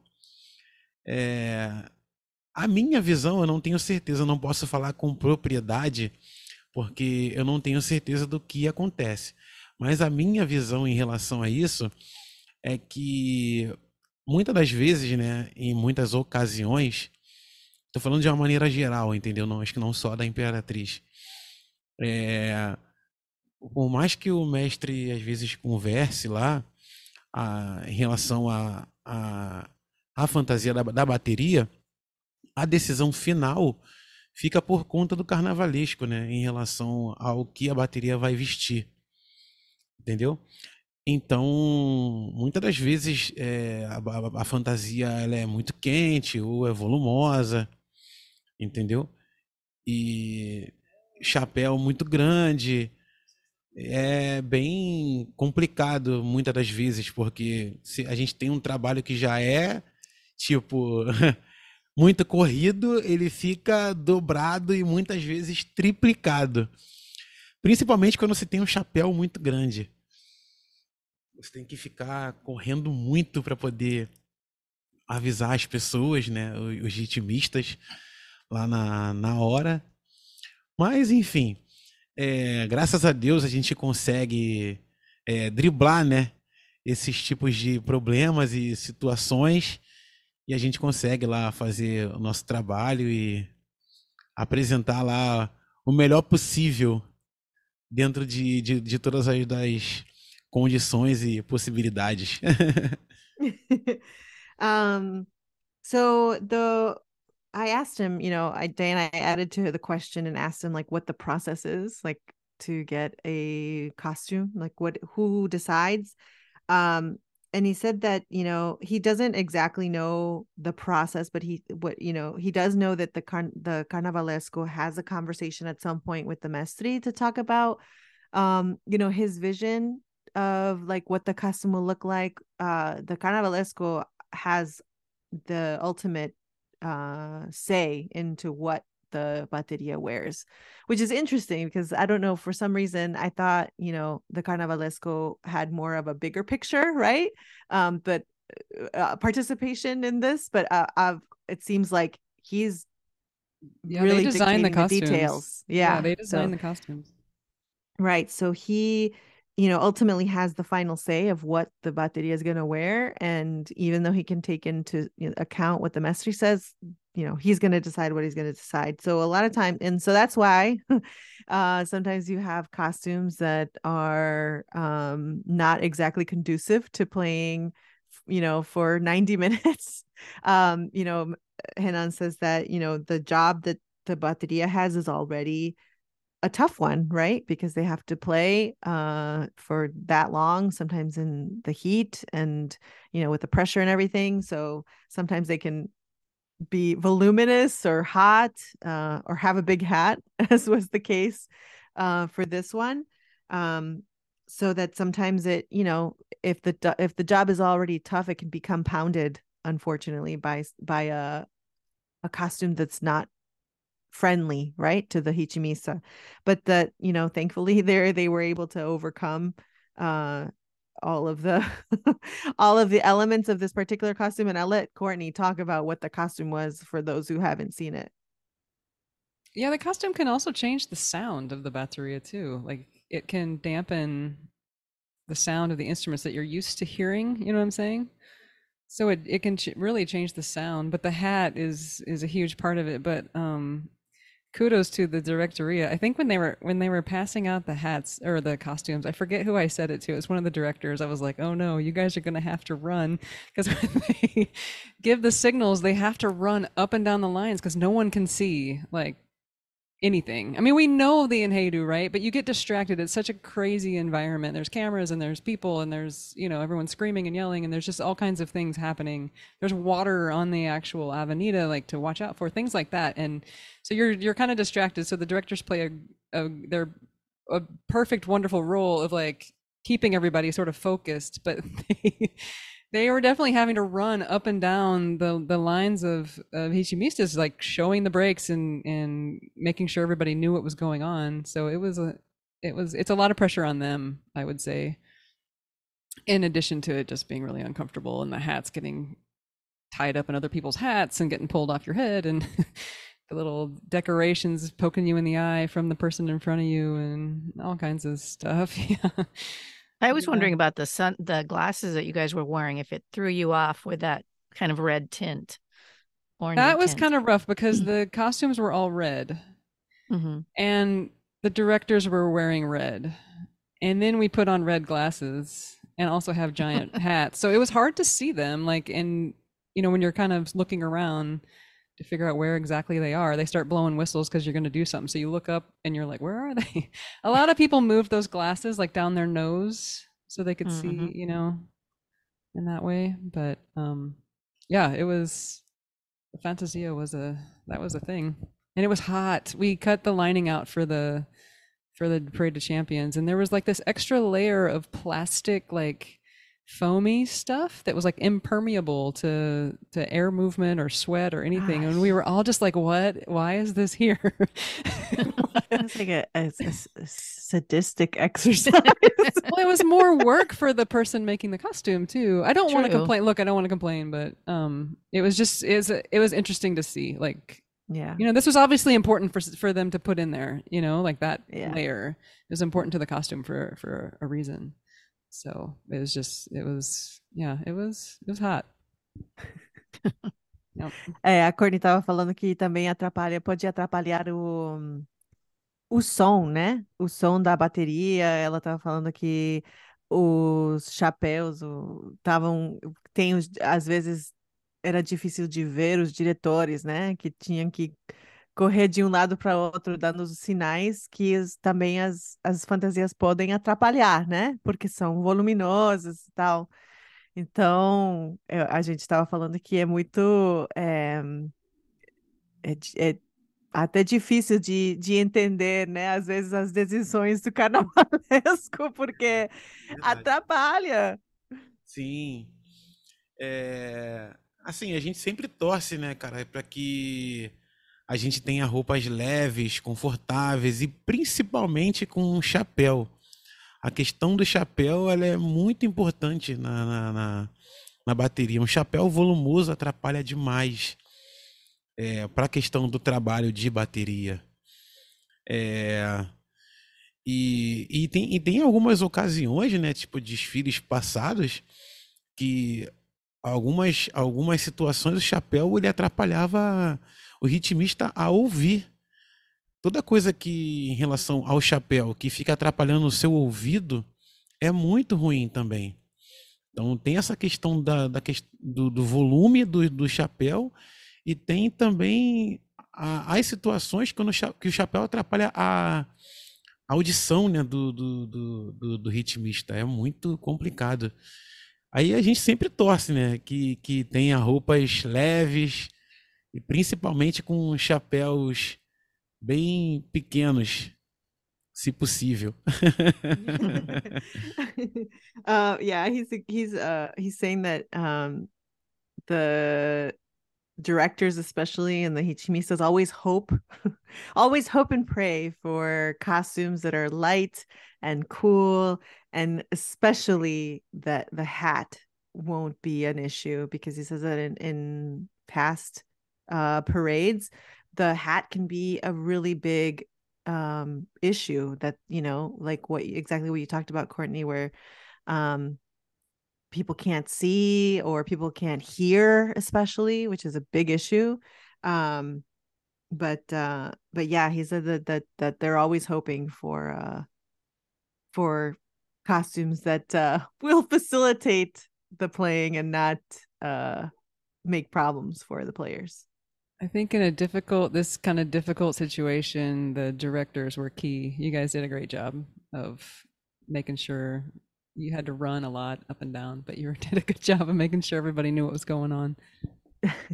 Ah, ela falou que nesse, nessa ocasião os diretores fizeram um trabalho muito bom em é, ajudar a que o chapéu não atrapalhasse sendo que talvez vocês tinham que correr mais para fazer os sinais para a galera, né? Mas que vocês é, fizeram um trabalho bom para não deixar isso acontecer nessa vez. É verdade. É, esse ano, é, particularmente na, na Imperatriz, foi surreal, porque a, a roupa né, da, da, da bateria ela tinha umas camadas de tecido que eram bem quentes. Então, a gente teve um trabalho, não vou nem dizer triplicado, acho que foi quadriplicado, porque foi bem, muito intenso. A gente fez coisas que é, geralmente é, você não você não está acostumado a fazer numa, num desfile de bateria. Foi, foi intenso, muita coisa porque a gente correu muito, como sempre, né? É, por conta da, da questão do chapéu e da roupa, mas também a gente é, se preocupou muito com a questão do de estar tá sempre jogando água ali, né? Dando uma água pro, pro, pro ritmista, por conta do calor intenso que é também na cidade, entendeu? Mas graças uhum. a Deus deu, deu tudo certo. A gente conseguiu aí passar por cima de tudo essa questão que poderia ser adversa, a gente conseguiu fazer um excelente trabalho aí na bateria, conseguimos as notas, ajudamos a escola e estamos com o título lá em Ramos. um, he said that yeah the this year was surreal um because especially uh you know if they had a lot of work to do and they had you know a lot of pressure this was it was quadrupled by the fact that they had this costume that was super hot, right? So they and then the hat too. So they had to do work that they're not necessarily used to doing. Um, so he mentions like the running back and forth. Like he's like, we're used to that, right? Like we we're we're okay doing that um to make sure people know what's coming next and everything. So that's not necessarily uh a big change because of the costume, but he said that like the heat and the layers of the costume, having to make sure that the players had water, like those are things that they're not necessarily used to doing that could have had um, an impact. But thankfully, you know, he said that they were able to overcome that and um and bring the title back to Imperatriz. Let's talk about Lolu. I just want to ask you a couple questions about Lolu. Like he has his own style, right? He writes all the paradinhas. Um, he likes his surdos turned low. He likes em Cima. Um, can you tell me, in your opinion, like he won the Trofeo de Bateria's best mestre. Um, can you tell me what what do you think he does differently than other mestres to win this title? É, a Corny quer falar sobre Mestre Lolo, e quer saber é, um pouco sobre as coisas que ajudam a diferenciar o mestre, né? As coisas, porque ele ganhou o troféu da bateria.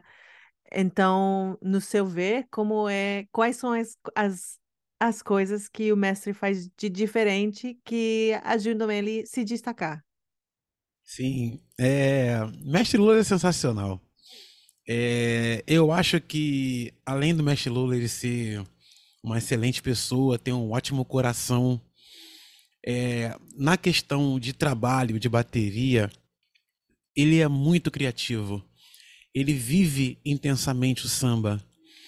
Ele tem o dom do samba é, correndo nas veias dele.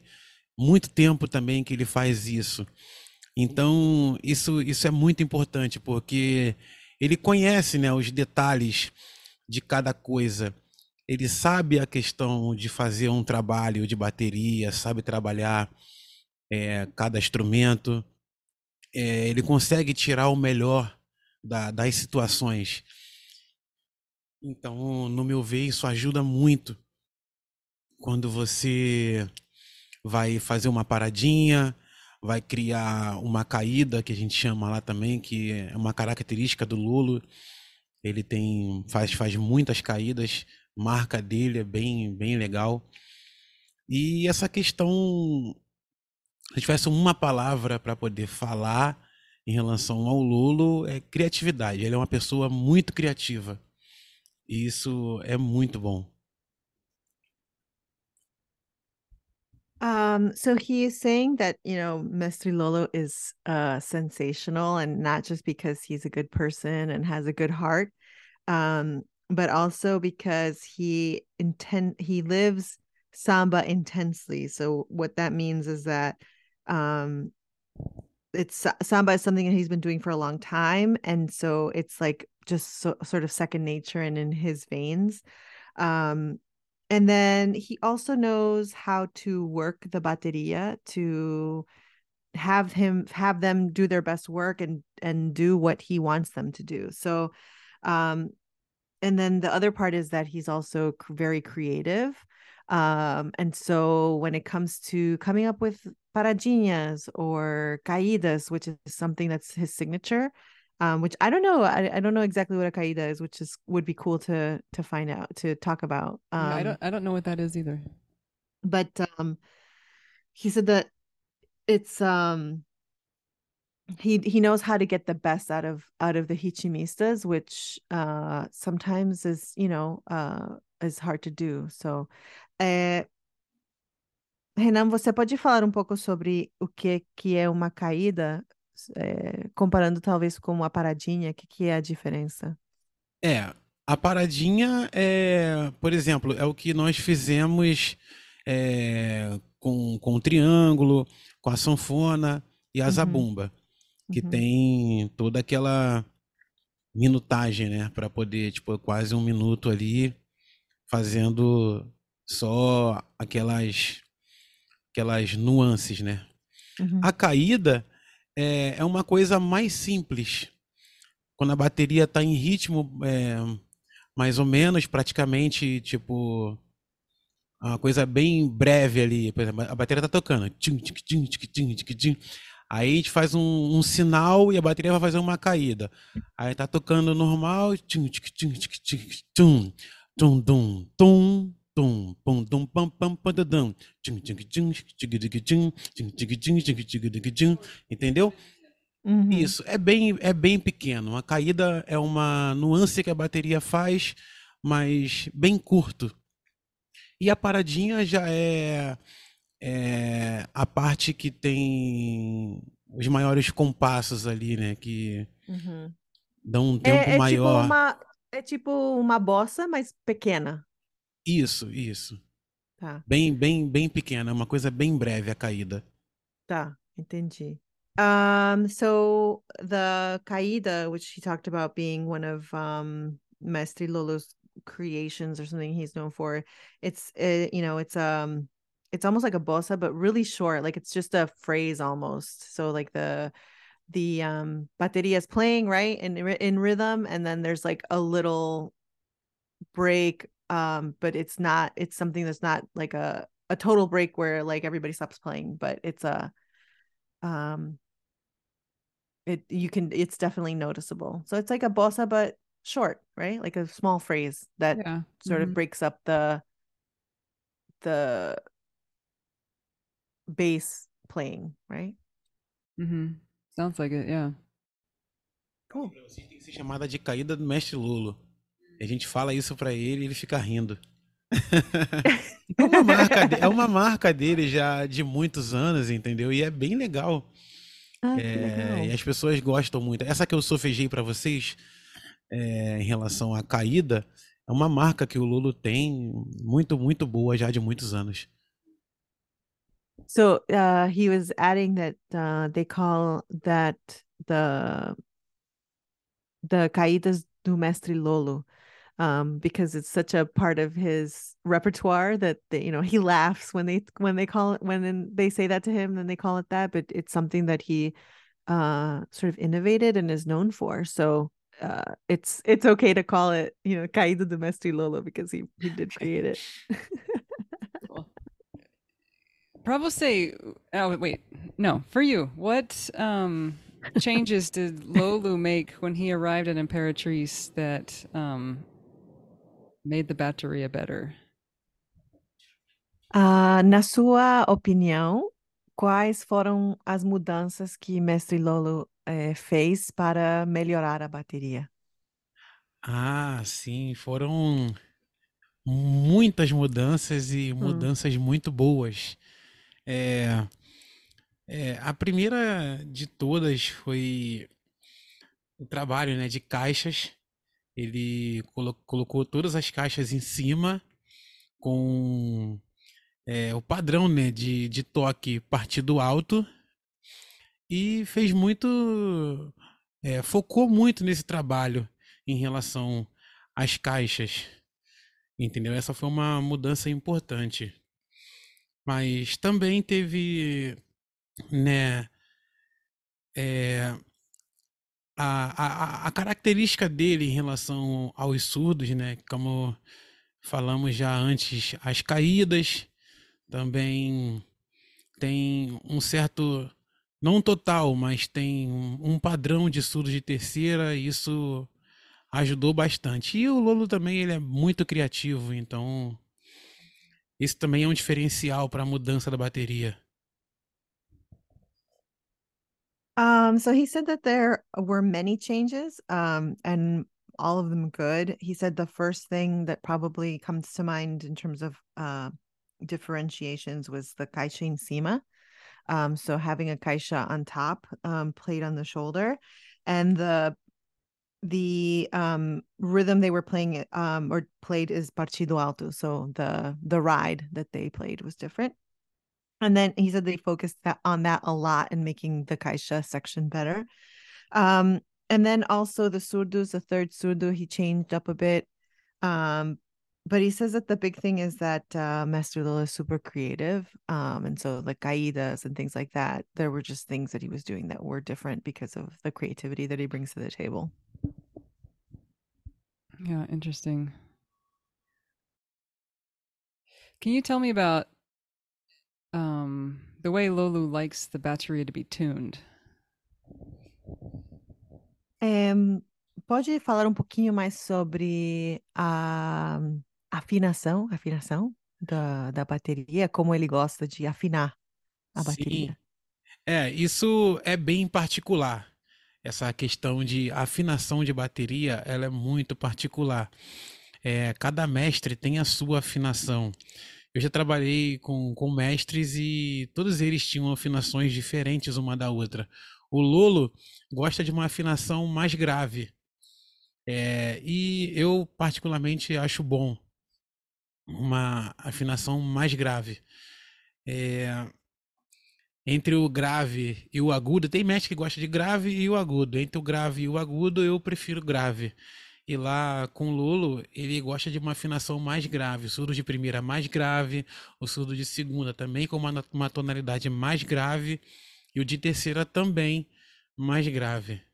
Fica um som bem legal, um peso muito bom dentro da bateria. Um, so he says that yeah, the tuning of uh, baterias, uh, every mestre has their um their their specific tuning that they like. So it tends to be really unique, just depending on each particular mestre. Uh, mestre Lolo likes um his bateria to have a deeper sound, um, which he really likes too. Um, the surdo has like a deeper tuning. The for uh, first surdo, second surdo, and third surdo have a deeper tuning. Um, and so that gives the sound of the bateria, which Henan says he really likes, um, sort of a it's more it's weightier, right? It's got like a it's just something deeper than, for example, the schools where the mestri likes to have a tuning that's higher, um, or you know, more sharp. Can we talk about uh, the Batteria Queen, the new Batteria Queen this year, Maria Marina? Um, can you tell me about how that, how does that selection process happen? And can you tell us a little bit about her? A gente queria falar um pouquinho sobre Maria Maria, que é, a gente estava seguindo isso, né? E a gente tem a curiosidade de como é que se escolhe uma, uma rainha de bateria, pelo menos na Imperatriz. É, é, Maria, Maria Maria, ela é uma menina muito doce, muito legal, muita gente boa e é uma menina nova, né? Também. É, ela participou de, de um processo de seleção, né? No qual a presidente a escolheu para ser a nova rainha de bateria da escola. É, Obviamente, eu não posso afirmar aqui para vocês com certeza como foi é, esse, esse processo, mas acredito eu, né, que é, também se é, essa escolha se deu por conta, né, dessa renovação que a escola fez, dessa aproximação mais com a comunidade, entendeu? E foi, foi muito bom. É, eu, particularmente, gostei muito da, da, da escolha da presidente e fiquei muito feliz. A Maria é muito gente boa, é da comunidade, é imperatriz e tá fazendo por merecer.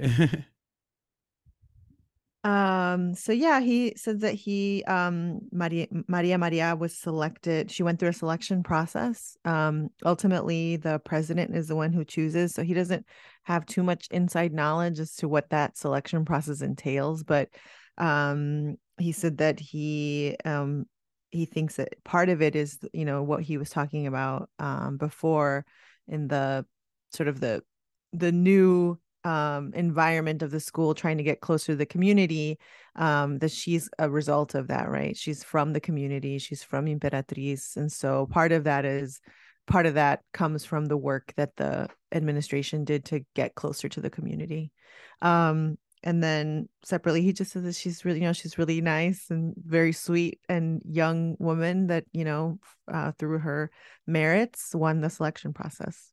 So we really like her too she seems to be like the the girls in the community, the the young women, like seem to really respect her and look up to her.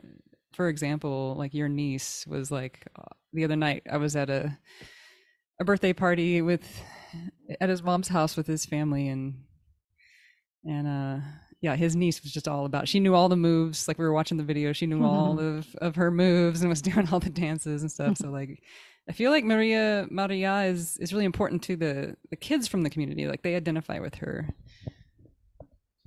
A Connie falou que ela acha que ela também, por, talvez por ser parte da comunidade, né, que ela é muito respeitada, especialmente com as crianças, né, que que vêm e querem imitar, né, sabem todos as, os movimentos dela, porque elas, eles talvez podem se identificar com ela, né? Que ela, porque ela é de lá.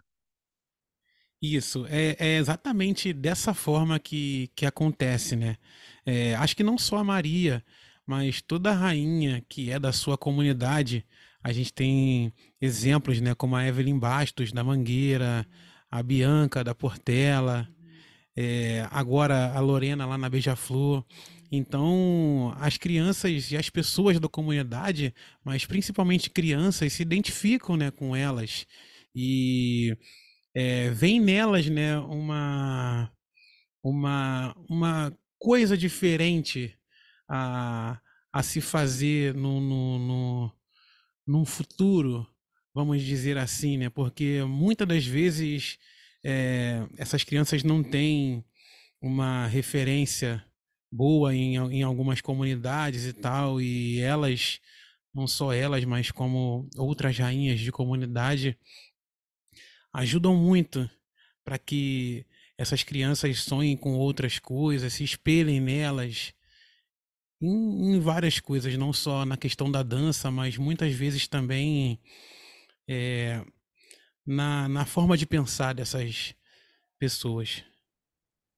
Uhum.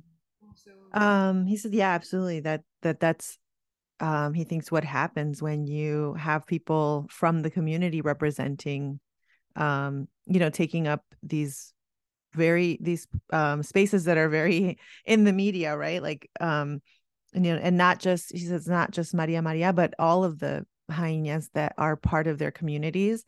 Um, he mentioned Evelyn Bastos from Mangueira, Bianca from Portela, um, Lorena from Beija-Flor, um, he said that especially kids, um, they see something different in these hyenas because um, they can see themselves in them, right? Because they're part of the community. They they and which, you know, we always talk about representation, and that's exactly what this is.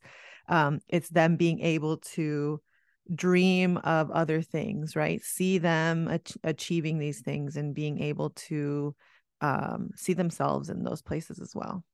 É, um, um, outro exemplo que eu tenho também é até a minha própria sobrinha. Eu tenho uma sobrinha menor, ela é filha da minha sobrinha, né? No caso, tipo, minha sobrinha neta.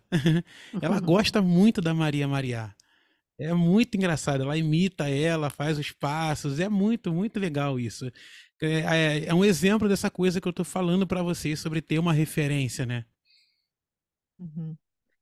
Um, yeah, he's he gives his own example, exactly what you said, Courtney, about his niece, um, that you know loves Maria Maria, sees her, imitates her, um, and because it's a it's a representation, right? She can see herself in the in the hyena hyena, so um, definitely important for the community. I'm wondering, you know, it's been a couple weeks since since Carnival happened.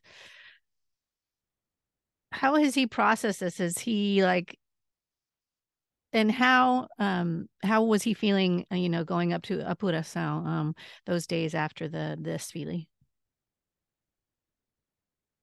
É, a Diana quer saber, ela falou que já passaram algumas semanas, né, da, da do carnaval e, e que a Imperatriz ganhou, então ela quer saber se você já, processe, já processou essa, essa vitória e também como você estava se sentindo depois do entre o desfile e a apuração, como era seu sentimento? Você já falou um pouco sobre isso de que você sentia que pod, podia dar certo, mas fale um pouco sobre é, essa, essa, essa proce- pro- processo de emoção que você tem, que você já passou. É, é, para mim foi, como eu já até comentei antes, foi bem intenso, bem intenso. Na, no dia da apuração, eu me tremia todo. O meu corpo me tremia todo. Cê- Vocês não têm noção do que foi aquilo. Mas é, ainda hoje, quando eu lembro assim, né? Caramba, a gente foi campeão, finalmente nós conseguimos, depois de tanto tempo. Ainda fico, como eu tô falando aqui para vocês, fico rindo aqui à toa, sorriso de orelha a orelha. É, é uma sensação única, dever cumprido, sonho realizado, uma coisa que nós buscamos por muitos anos. Eu, particularmente, dediquei muitos anos da minha vida é, ali na escola, buscando esse momento, e aquele dia da apuração foi um dia mágico. Eu estava muito nervoso, mas também foi, foi um alívio e uma felicidade muito grande. Um, so he said that yeah, the the time um before the apuração was like super tense for him and really intense. Um, he said that he was he spent the good part of the day uh sh- shaking uh just from nerves. Um, but he said that you know even weeks later now he f- still feels really happy, smiling from ear to ear. Sometimes he just catches himself just smiling for no reason um because it was such a dream come true. Um you know he like many people at the, at the school spent many years seeking this moment and um working towards this moment and obviously the you know doubt creeping in of like when is this going to happen? Um but he said that you know it's it, it feels like a mission accomplished and that the actual apuração when they won was just an immense happiness and it was a magical moment for him in his life. Oh, that's sweet. Just so he knows, uh, like Sylvia and I were both on uh, chat uh, during the apuração. I think Courtney was on it too, even. Um, so we're fo- we were following, and so you know, nervous and excited as well. So it was it was exciting. É, a gente queria a que point. a gente estava assistindo a apuração a- desde cá, né? Porque a Ah, gente estava super feliz que a Courtney estava lá e a É. gente torcendo pela escola e, e a gente estava seguindo, né? Tava, a gente estava vendo a apuração ao vivo ah, e, que e legal. fazendo os cálculos, né? Ouvindo Caramba. os comentaristas É, e. foi, foi muito emocionante. É, foi, nossa, pra mim, até agora eu lembrar, né, voltar, isso vai acontecer por muitas vezes e por muitos anos, porque foi muito especial. É, é uma, foi uma sensação muito parecida com a que eu tive quando o Flamengo ganhou a, a Taça Libertadores em 2019. É muito parecido, é uma coisa que não tem como esquecer. Toda vez que eu lembrar, eu vou ficar arrepiado, dá vontade de chorar. É sensacional. um yeah he said it was really special and that he's going to remember it for a long long time and have that sensation of of just you know sheer happiness. He said that you know it was like it was uh he felt similar to when his team flamengo won uh the libertadores cup in 2018 it's like that sort of rush of you know we won can't believe we won. So super cool yeah, Imperatrice was such an underdog. Like they had fallen back in 20, or no, had fallen back in 2019 and then had come back to Grupo Especial in 2020 and then were 10th place, I think, then in the last carnival in 2022. Did he feel like Imperatrice was a was a big underdog in this? That's the way I felt. It's on my flashcards, but I forget.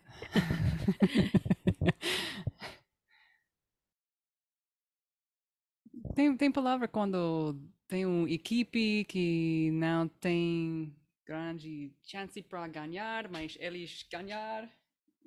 Pessoas não. Zebra. Zebra?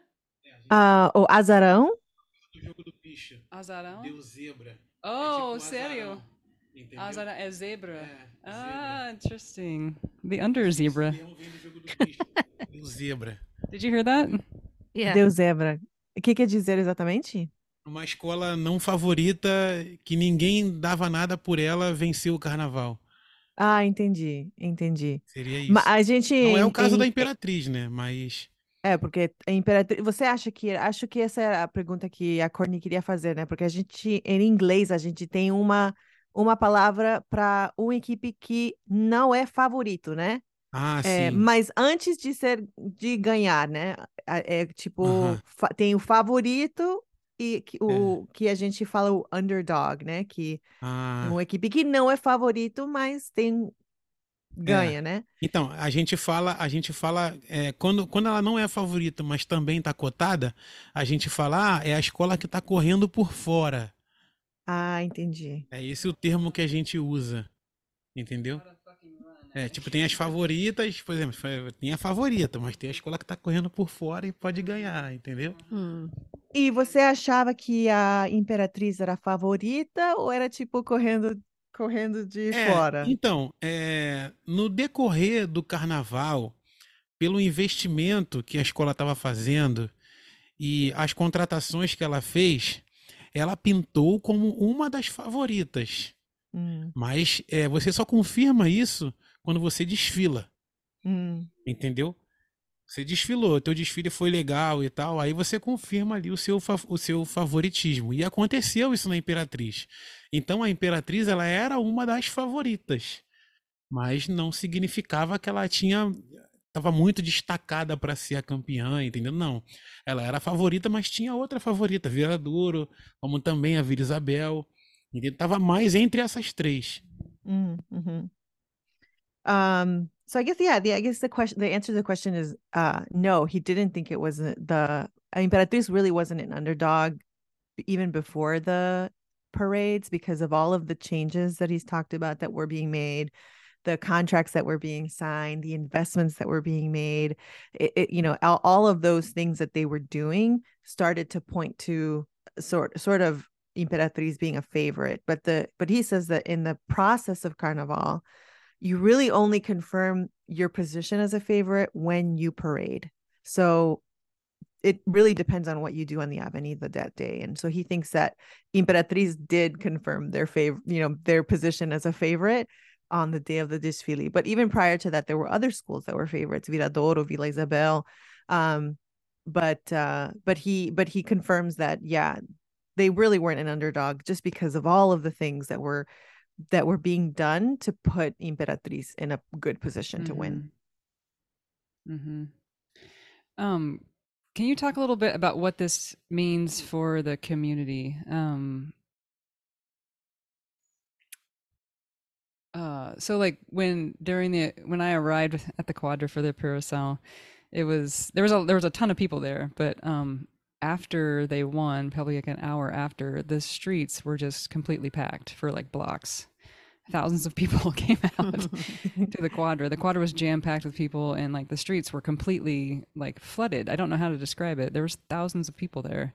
Um, can you describe what this means? And then also during the um, the parade in the community, there was like a ton of people there. Can he just like talk a little bit about what the win means for the community? É, Renan, a gente já falou sobre o que a vitória significou para você, né? Mas a Uhum. Courtney quer saber o que você acha que significa pela comunidade, porque ela deu o exemplo de que quando ela foi para a apuração, né, na, na quadra, tava, Uhum. tava cheio, né? Mas Sim. depois que ganharam, as ruas encheram de, de pessoas, né? É. O que você acha É. que, que significa para a comunidade e se tem alguma coisa que, que se isso vai impactar o futuro da escola na dentro dessa comunidade? É, com certeza, com certeza vai impactar e muito para para a comunidade. É um motivo de orgulho, né? Para qualquer comunidade que, que vença o carnaval. É, as pessoas ficam felizes, se sentem representadas, ver a escola do, do bairro delas campeã do carnaval carioca. Então tem aquela também questão da, da visibilidade, né? que tem em relação ao bairro, que muitas vezes é, a pessoa não tem, a pessoa, não só a pessoa, mas a comunidade, né? Não tem muitos motivos de alegria, né? Ou boas notícias em relação àquela comunidade. Então, quando acontece isso, é muito bom. E em relação à a, a, a escola, é, é muito bom porque pessoas que não conhecem a escola passam a conhecer, muitas pessoas que muitas vezes têm um certo receio em fazer uma visita, em saber como é que é. Então, elas vão lá, elas veem como é que funciona, aí no próximo ano elas procuram saber como é, entra numa ala, ou entra numa escolinha, na bateria, ou em algum outro segmento. Então, isso é muito bom, agrega mais pessoas, traz mais pessoas para a comunidade, a comunidade fica mais feliz. Então, acho que só tem ganhos, é bom para todo mundo. Mhm. Um, he said that yeah, absolutely. Winning impacts the entire community. Number one, they feel represented, right? In the media, winning. Imagine seeing your um your neighborhood win this big event, right? Um, in Rio, and so it brings a sense of pride in your um in your neighborhood and your area. Um, and then it also brings a lot of um visibility, right? And I think at its simplest, he said that, you know, it brings people happiness, which if you think about these communities, sometimes there isn't that much to be happy about, right? There isn't a lot of good news that happens in those communities. And so um, it brings this, you know, number one, it's good news. It brings happiness to the community, which gives people a moment, you know, to forget some of the things that happen there. Um, and then it also brings visibility in the community with people who aren't close to the school. There's a lot of people who, you know, might be interested, but they have some, you know, something holding them back about going there. But then, sort you know, suddenly Imperatriz wins and they're compelled to go and see, like, let's see what, you know, what this is about. And maybe I'll be part of an ala or maybe I'll take a, you know, a, an instrument oficina or a class or something like that and become part of it. So he think he thinks that it definitely helps to bring more people into the fold, which he thinks is can only bring good things for the school. I have a couple of questions kind of um, that lead from that. Um, so once an Escola wins, do they have commitments that they have to do um, to complete, or is everybody so focused on the next year that um, you know this victory is done and over with? Does that make sense? Mhm, Yeah, absolutely. Um, quando uma escola ganha o carnaval, tem, tem algumas coisas que uns, umas coisas que eles têm que fazer depois dessa vitória, tipo é, Compromissos. compromissos, né? Eu, eu ouvi falar uma amiga que era é, passista na Salgueiro nos anos 60, né? Ela falava que ela, ela foi parte de Salgueiro quando ganharam e eles foram é, de turnê na Europa, né? E tinha que fazer. É, tem esses, esses compromissos ou é vitória e aí você começa a pens- pensar no 2024. É, então, tem um pouco das duas coisas, porque quando a escola ela é a campeã, ela começa a ter uma visibilidade muito maior, né? Muitas pessoas querem que a escola campeã é, vá naquele lugar ou vá fazer uma apresentação para para um grupo, uma pessoa, entendeu? Então, é, a gente tem muito, né, esse, esse ganho em relação a ser a escola campeã. É, você, se você tem uma, uma agenda de shows, ela praticamente vai dobrar com a Uhum. questão da, de ser a escola campeã. Então é muito bom. É muito bom e acho que ajuda todo mundo, né? Porque muitas das vezes uma pessoa consegue ali, né, uma renda extra em relação a esse tipo de, de apresentação que se faz, né, em shows privados e tal. Mas também tem muitos shows em própria, na própria, nas próprias escolas de samba, né? Que para nós aqui no, no Rio de Janeiro é o famoso escola convida. E tem bastante também, entendeu? É bem, é bem legal. São festas bem divertidas. É, é muito bom. Um, so he said, yeah, he thinks it's a bit of both. Um, they they're he, I don't know if there's um formal um requirements, but they definitely um have more shows. So he said that if you know a school has uh certain agenda of shows and they're the winner you know being becoming a carnival winner you have double the amount of shows. Um so he says that that's really good for everyone because you know players can make extra money um you get more exposure you know you're called a lot for like private presentations and things like that. So there's definitely an uptick in the uh, you know the their ability to get contracts for shows. Um, and then also, you know, because you're the winner, other schools also want that visibility. So you're invited to do a lot of, you know, um, different baterias will invite other baterias to come to the quadra and play. So they get a lot of invitations and they're super fun parties. Um, so so yeah, there's there's definitely uh, an increase in activities after they win carnival. And my other question is, you know, we've kind of seen a rise of younger um, players, you know, like for example, Caio um, at Viradouro. Um, do they have a children's battery or bateria? Sorry, I can't talk. Do they have a children's bateria? And do they have a lot of kids that are feeding into the adult group, quote unquote? Um, A Diana queria perguntar sobre as crianças, né? O adolescentes na bateria. Eh, tem baterias que tem, por exemplo, o Viradouro, que tem o Caio, né? Tocando. É, a Imperatriz tem bateria mirim, tem essa, esse tipo de oficina que é tipo um recurso para as baterias no futuro? É, então, né, na Imperatriz nós não temos uma bateria mirim. Quando a gente faz a escolinha, a gente abre para diversas idades, entendeu? Seja criança, adolescente ou adultos, entendeu? A gente não tem, é, por enquanto ainda não, mas é uma intenção nossa é, ter, né, uma não só uma bateria mirim, mas também uma escola mirim. É, eu sei que essa é uma intenção não só nossa, mas também da direção da escola. E em breve a gente vai conseguir aí, se Deus quiser. Mas nós temos, nós temos é, adolescentes né, na, na nossa bateria. É, até porque a pessoa só pode desfilar a partir dos 12 anos de idade.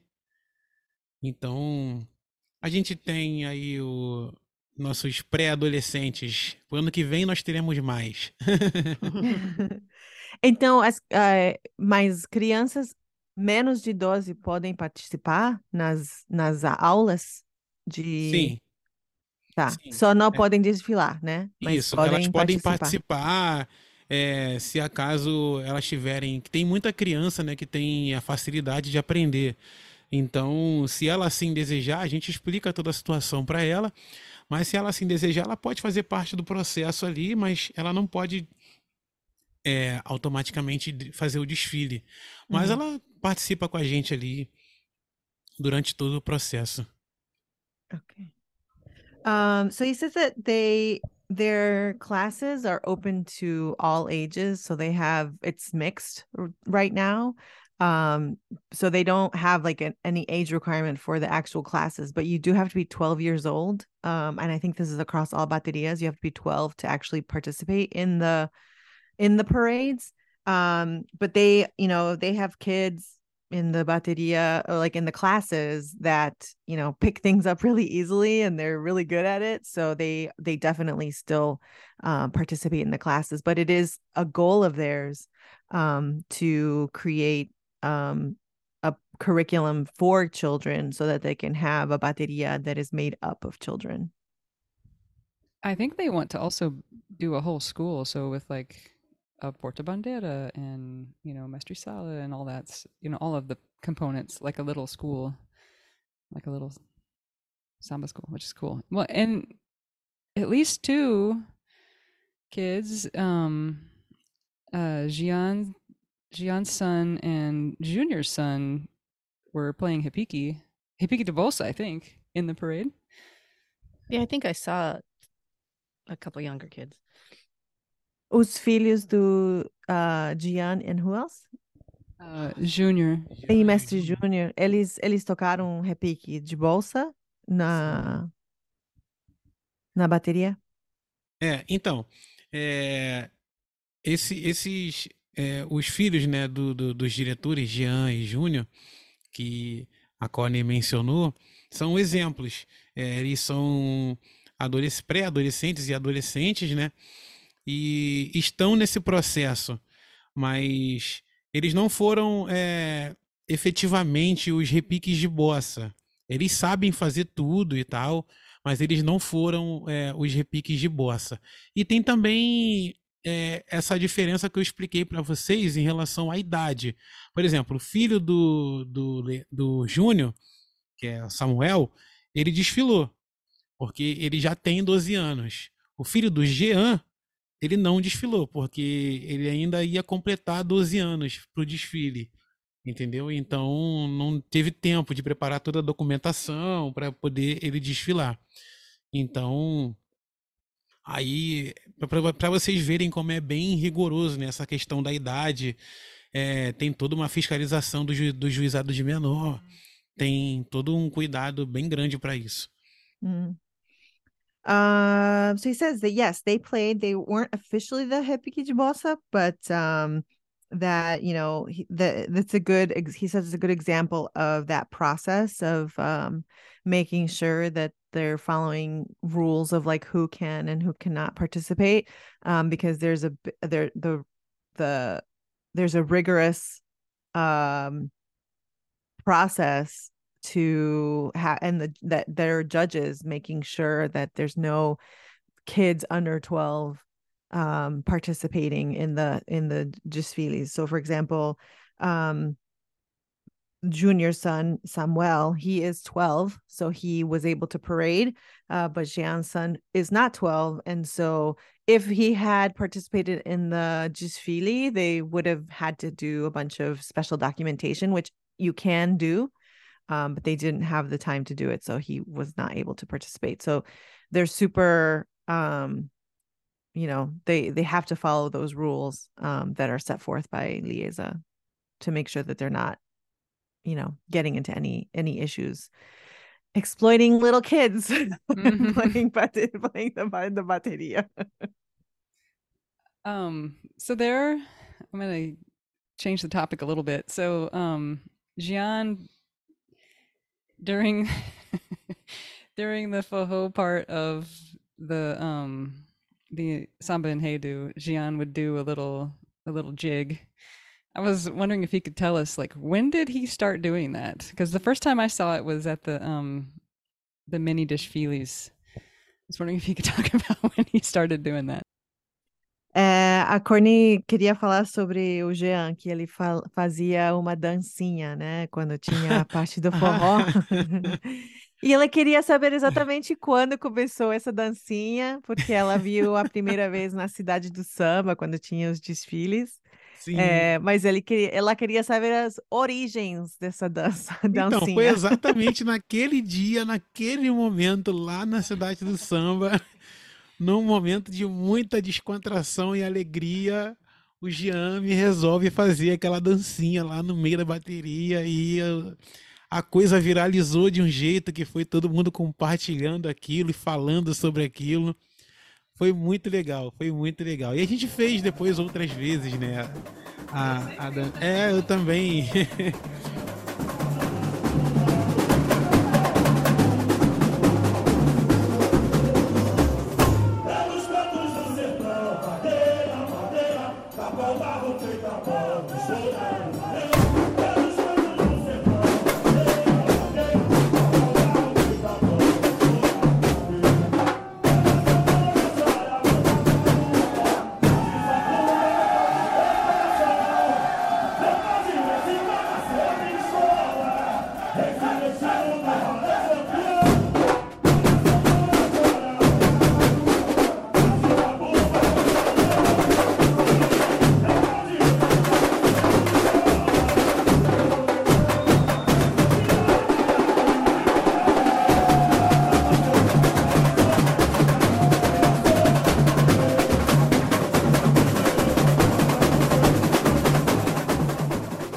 porque o Jean e eu, nós já participamos de concursos de quadrilha.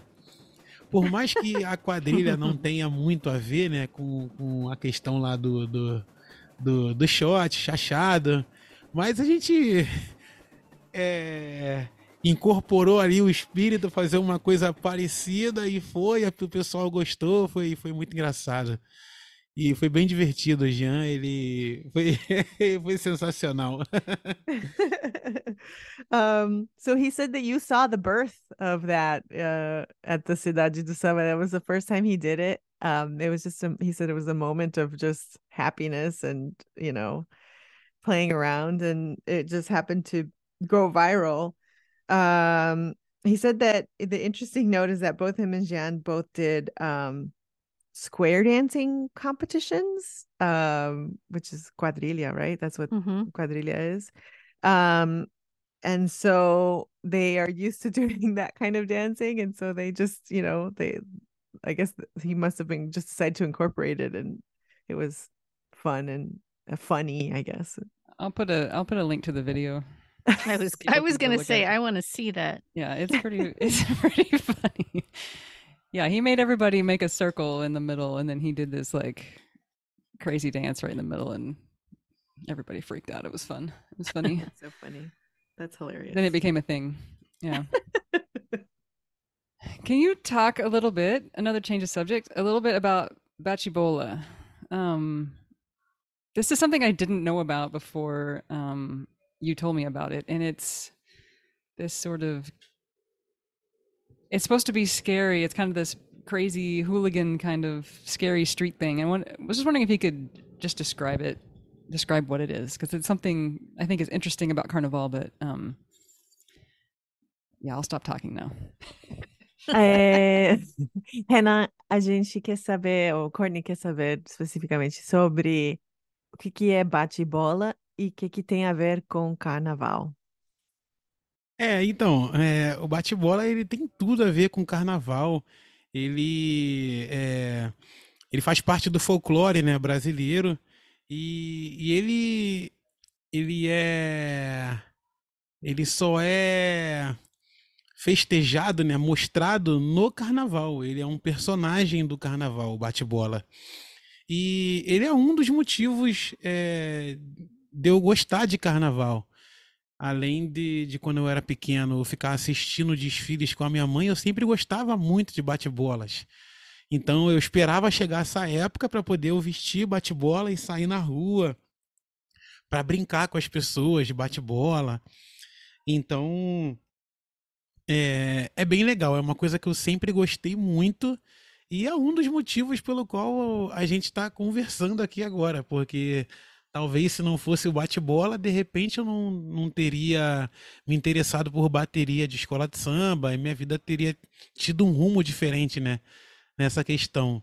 Mas é muito legal o bate-bola. Bate-bola é, perdeu um pouco, né, da, da, dessa, dessa tradição dos bate-bolas, né, por, por questões é, de violência, né, na, na, na cidade. Então, o bate-bola é, para quem não sabe, é, você tem que se fantasiar, né, todo, tem que botar uma máscara, entendeu? E você sai na rua para brincar com as pessoas e tal, aquela coisa de fazer um, um medinho ali na, na, na pessoa. E com essa questão né, da, da, da, violência em muitas comunidades, não, não é possível você é, ter, essa, ter essa figura do bate-bola muito presente nas comunidades como era antes. Agora é, é bem mais difícil. Você até tem turmas de bate-bolas, mas eles organizam para ficar em lugares específicos e tal. E são bem menores do que já foram um dia. É uma pena, mas é, é bem legal. É uma, uma coisa bem legal do, do nosso folclore aí, carnavalesco. Ah, sim. É, as... Aham. É, então, as fantasias do, do dos bate-bolas, elas são. Eu só, eu só, não sei o nome do, do pano, não sei se é cetim. Talvez, talvez sim. Eu não sei, sinceramente, o nome do tecido que se usa, né? Mas aí você coloca ali, né, tipo, uma roupa, né, um, no caso, uma calça. O bate-bola, ele, ele em si, é uma calça, né, uma, uma calça, uma camisa junto, que, chama, que nós chamamos aqui meio que de macacão. Não sei se para vocês tem esse mesmo nome. E uma máscara e uma bola. Uma bola que você fica batendo a bola. Por isso o nome bate-bola. Você pega a bola e fica batendo ela no chão. Tá, tá. E tem as músicas do bate-bola e tal, é sempre muito legal. E tem também o Clovis, que também é, é, é um bate-bola, mas com uma especificação diferente. Chama de Clovis porque ele tem a roupa dele é diferente. Ele tem, ele usa, né, um tênis, uma meia grande assim até a canela, que geralmente fica visível né? Tem uma, uma roupa que é tipo uma saia, parecido com roupa de baiana, né? Que ele fica rodando ali, girando de um lado para o outro. Aí tem aquela máscara que geralmente é maior que a do bate-bola, ela tem mais ela é mais elaborada, né? Ela tem mais detalhes e tal. E os Clovis também, eles sempre usam uma essência muito forte. Então, a pessoa que nunca viu e chega perto de um Clovis sente um cheiro muito forte de, de perfume, né? É uma, mas é, isso é chamado de essência, que eles sempre usam neles ali. É uma tradição também do, do Clovis. E eles também têm a bola. A bola deles também é muito mais enfeitada do que a do bate-bola comum. How cool! I've never this. I've never heard of this. This is super cool. I, yeah, I hadn't either. No. Um. So so bate-bola is um. It's part of the Brazilian folklore tradition. Um, it's something that was more prevalent. Um, I, I don't I don't know. He didn't mention a time frame, but I think now he said it's it's kind of um, gone out of favor because of violence, right? Um, in the favelas or in the comunidades. Um, and he said that it's a so it's a it's part of the Brazilian folklore. It's like a costume. Uh, it's almost like a jester type of thing, like a clown that goes around and um does tricks or things on people um so they dress up in a certain way and the reason they're called bachibolas is because they're actually they have a ball right and they're like kind of almost dribbling with it um and they're dressed very um specifically so there's a way that the bachibolas dress up um and he said that that's something that he was super interested in when he was a kid he was like super into dressing up like a bachibola and he said that if he mm-hmm. hadn't gotten an interest in that, he might not be in the bateria now because it was sort of like his pipeline into into Carnaval. Um, so he said that it's a because of the violence in the city, um, you know, sort of pranks and tricks and like this sort of figure is no longer um as common as it used to be in Carnival. Um, and then there's different types of them too. Like the bachibolas have a certain type of outfit and they have the ball. Um, but then there's also, for example, another one called the Clovis, um, where um they have like he described the clothing as like they they wear sneakers and like knee-high socks and these big elaborate skirts and then these masks that are super elaborate too much more than the bachibolas um and then the weird thing or not weird but cool thing is that like they have um they wear a per- certain perfume um, so they so like if you get close to a Clovis, they have a certain essence that they're supposed to smell like. Um, so I, mean it's sort of part of Carnival, like the mask wearing and you know the uh you know tricksters come out uh you know before lent and that kind of thing. So it's just a part of brazilian folklore that's sort of fallen out of favor because of you know just things that happen in the city. But um but yeah i'd never heard of that. It's super super interesting. As we start to wrap up, is there anything that uh, we didn't ask you about that you want to share? É, tem alguma coisa que a gente não te perguntou, alguma coisa que você queira é, compartilhar com a audiência? Alguma coisa, alguma... Sim, é, eu acabei que não falei sobre o Batuque Digital.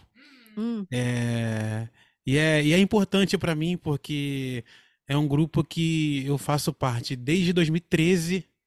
Né? Eu entrei hum. no Batuque Digital em 2013, convidado pelo Kleber, Kleber Conká, que é muitos anos desfilando já em bateria, experiência vasta aí no, no, no carnaval.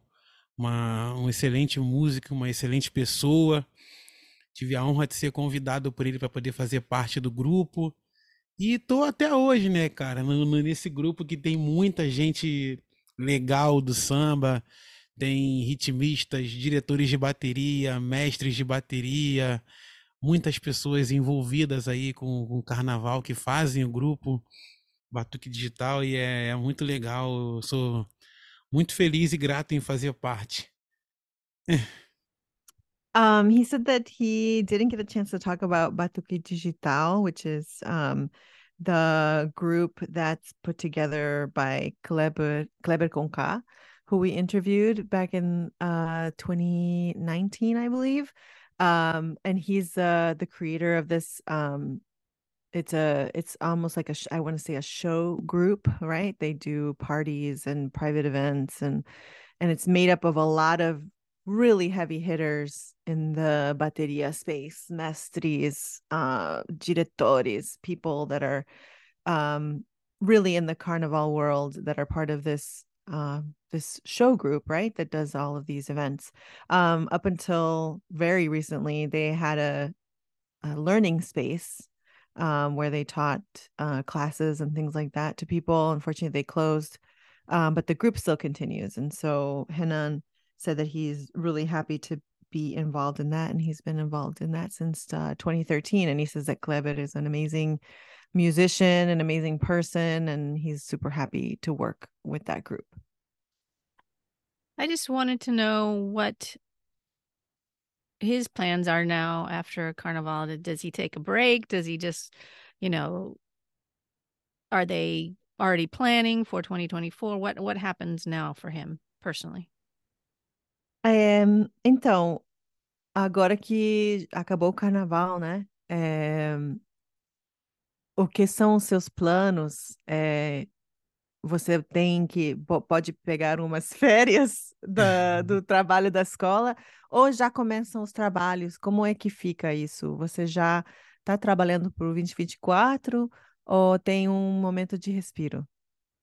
É, então, agora é, realmente a gente dá uma certa parada, né? A gente tem uma, umas férias merecidas, né?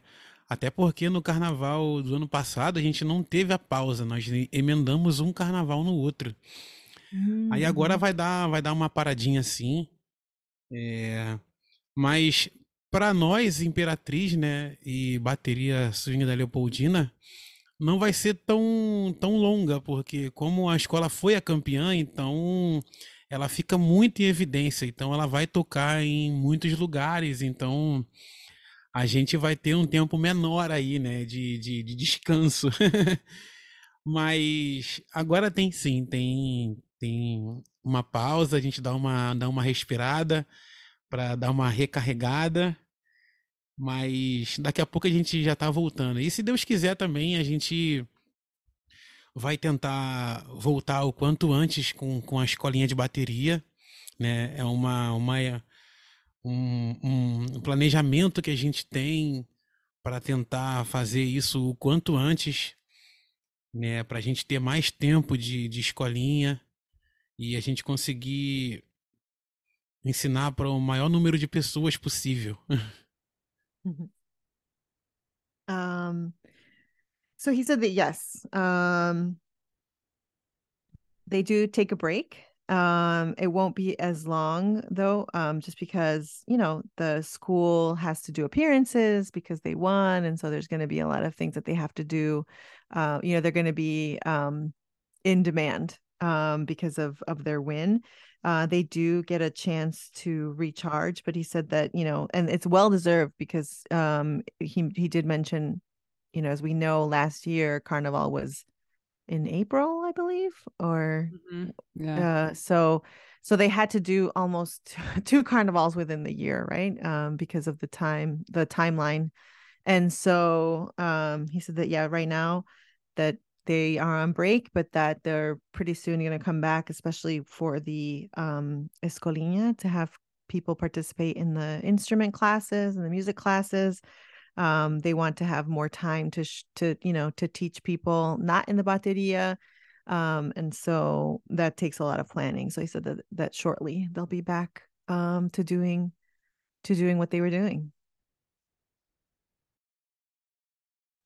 So now that they've won, do people jump on the bandwagon and want to play with him and be part of the Escola?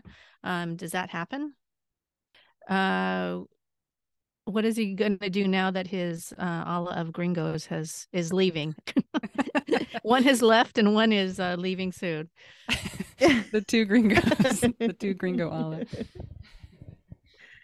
Um, a Diana tinha duas perguntas. A primeira Aham. é um, se tem muitas pessoas que, por causa de Imperatriz ser a vencedora, que querem ser parte da bateria, né? Eles chegam lá, não tinham interesse antes, mas chegam lá e querem, já querem entrar.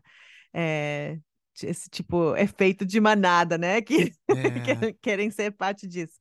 E também a segunda parte da pergunta é o, agora, é, agora que a Courtney vai embora, né? Você And o- Rob, como vai ser agora que os gringos não vai ser parte da, da bateria mais? é, é, a Diana fez uma pergunta boa e isso realmente acontece muito. É, quando a escola é campeã, né, e a bateria está em evidência, realmente muitas pessoas procuram a bateria. É, se tem uma procura muito grande, então fica bem ali disputado, né? É, quem tá fora quer entrar e quem tá dentro não quer sair. É bom pra Uhum. gente, é, mas realmente isso, isso acontece. Muitas pessoas é, de outros lugares procuram a escola, não só em relação à escolinha, mas querendo fazer parte da bateria. Pessoas de outras baterias também. É, é, é bem legal. E em relação à à segunda parte da, da, da pergunta da Diana, é, é a, a Connie e o Rob, eles vão ficar um tempo fora, mas depois eles vão retornar para nós. Eles vão, eles vão continuar com a gente com certeza. que bom. Um, so E que venham yeah, outros, e que venham outros. É, a bateria tá, ela é, ela é democrática e solidária e que venham outras, outras pessoas de outros países. Tem, todos serão super bem-vindos. Um, so he says that, yeah, you're right, Diana. Uh, it is a good observation that a lot of people, you know, once the school wins, they want to be part of a winning school. So he said that it's good for the school because, you know, there's a lot of people that play in other baterias that all of a sudden want to be part of this one. Um, and then also people inside the bateria that don't want to leave, right? So they're gonna put more effort into uh being part of it. So he said that, yeah, um that definitely happens um but he thinks it's a good thing because it you know it's a good thing for the school to have options and people wanting to be part of the bateria um and then he said that yeah he said that uh you know courtney and rob are leaving or rob has already left but that uh he's certain that they're going to come back um and that uh and that he hopes that other people from other countries will come that uh it's always good for the school um you know to have more people come and that uh that they're all that everybody is welcome Corey é a primeira americana a desfilar na bateria da Imperatriz. Hmm. É, Primeira? é a primeira Trailblazer. na bateria da Imperatriz. Nunca na história houve. Não, não, não. Dos Estados Unidos, não. Wow. wow Courtney. Pensando nisso aqui, vocês estão falando, eu tô, vocês estão falando, eu tô pensando sobre isso aqui. Já tem muito tempo que tô lá e tal, e no passado também. Realmente, Connie é a primeira americana a desfilar na, na, na bateria da Imperatriz. Muitas pessoas, eles me perguntou qual, qual país você é, e eu respondo, respondi Estados Unidos, eles Sim. sempre surpresa. É. Você não é a primeira estrangeira, eu sei que já tiveram outras, e mas americana é, é a primeira.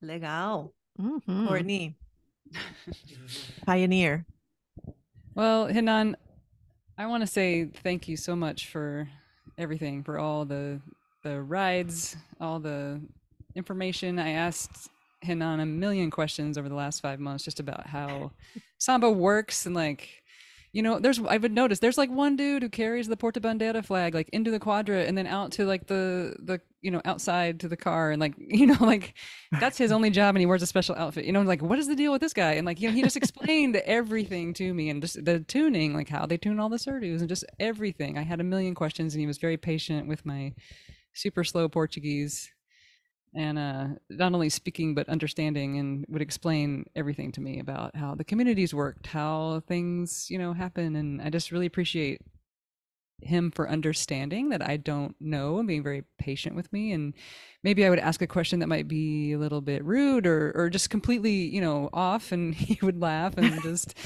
answer you know what i'm saying? Like so anyway i just want to say thank you so much for for everything. Now I'm going to cry. oh, also for like I him and and and his girlfriend invited me to like spend Christmas with their families and had a birthday party for me and now I go to like like the different birthday parties for his family whenever somebody, you know, his niece turns 7 and I get to go and it's such a privilege um to do that. now I'm going to cry. Courtney, I have to ask Deus, a Courtney tá chorando. É, você pode ver a emoção da Courtney, mas é. ela primeiro queria falar, agradecer, né, que você acolheu ela de um jeito ah. muito, muito importante, né, porque não só você respondeu a todas as perguntas que ela tinha, né, você, ela, ela até falou, ela, ela tinha perguntas para tudo, né, porque é um, é um mundo novo, então é, que você sempre, sempre explicou para ela muitas, com muita paciência. Se ela não entendia, você explicava de novo.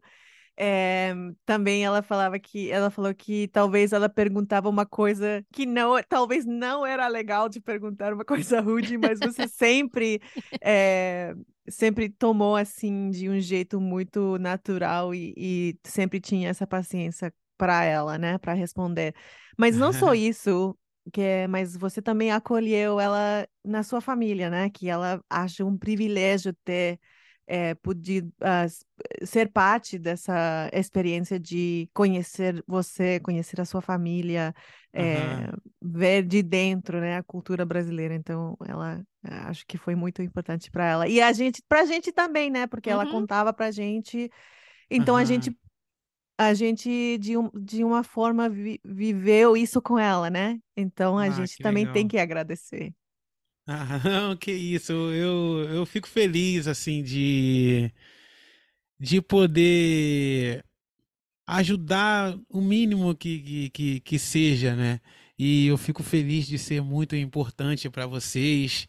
É, como eu já falei para ela, eu é, fiz por ela o que gostaria que fizessem por mim entendeu? É, é sempre um prazer poder ajudar as pessoas.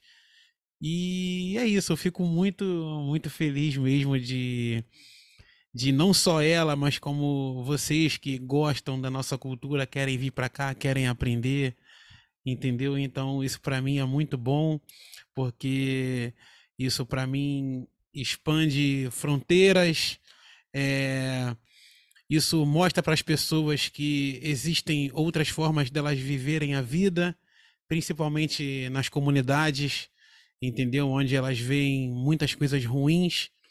Então, quando elas têm exemplos de gente de outros países vindo para cá, aprender nossa cultura, então eu acho que isso é, é muito bom. Mostra para elas que existe uma coisa diferente que elas podem participar disso entendeu? E eu fico muito feliz por, por vocês também, que vêm com muito carinho, com muito amor e respeito à, à nossa cultura. Vocês é, vêm de, de, de, peito aberto, largam famílias, entendeu? É, gastam dinheiro para poder vir para cá, então eu fico muito feliz de, assim, um pouquinho que seja do meu jeito conseguir ajudar vocês.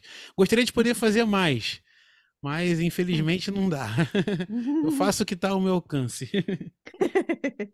um, so he said that he's super happy that he was able to help, and and he said that he, you know, is happy to have had that that you know that role, um, but that he, you know, he only did what he would want someone to do for him, and so he thinks that you know, it's really important to him to, you know, to interact with people like us who love Brazilian culture, who approach Brazilian culture with an open mind and an open heart.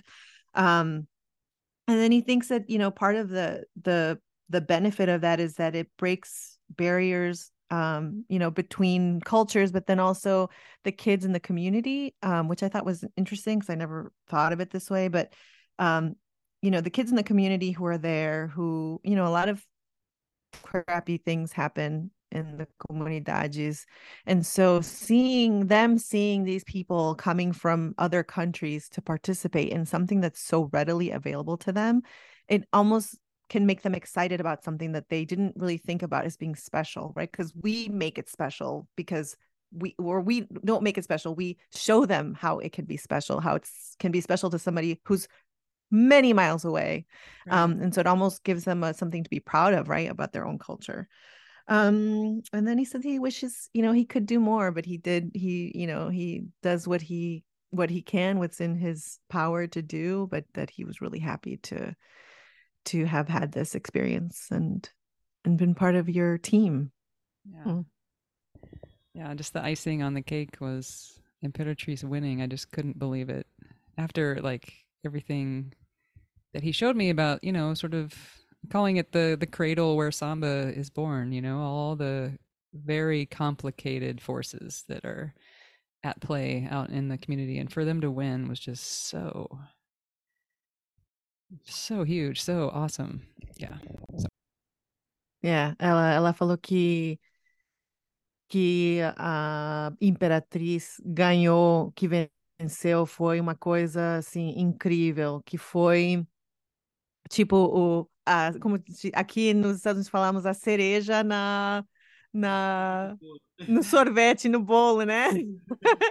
É, porque depois de aprender tanta coisa com você, entender o, a importância do samba e a importância da cultura do samba, é, ser parte de um time que ganhou é, foi tipo uma experiência, acho que única, né?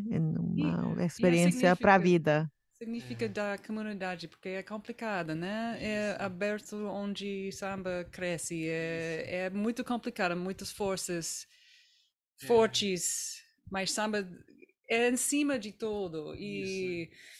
de ver isso, você explicar tudo para mim, e quando parece que Imperatriz vai ganhar, eu fui chorando, eu não posso lidar com a estresse disso, foi ah, por causa da, da comunidade, eu, eu penso, ah, talvez eles vai ganhar, isso é muito importante para a comunidade, de tudo você explicou para mim, e outros, outros documentários que eu vi, e sim, eu eu posso lidar com o estresse, eu fui chorando, tem um vídeo disso.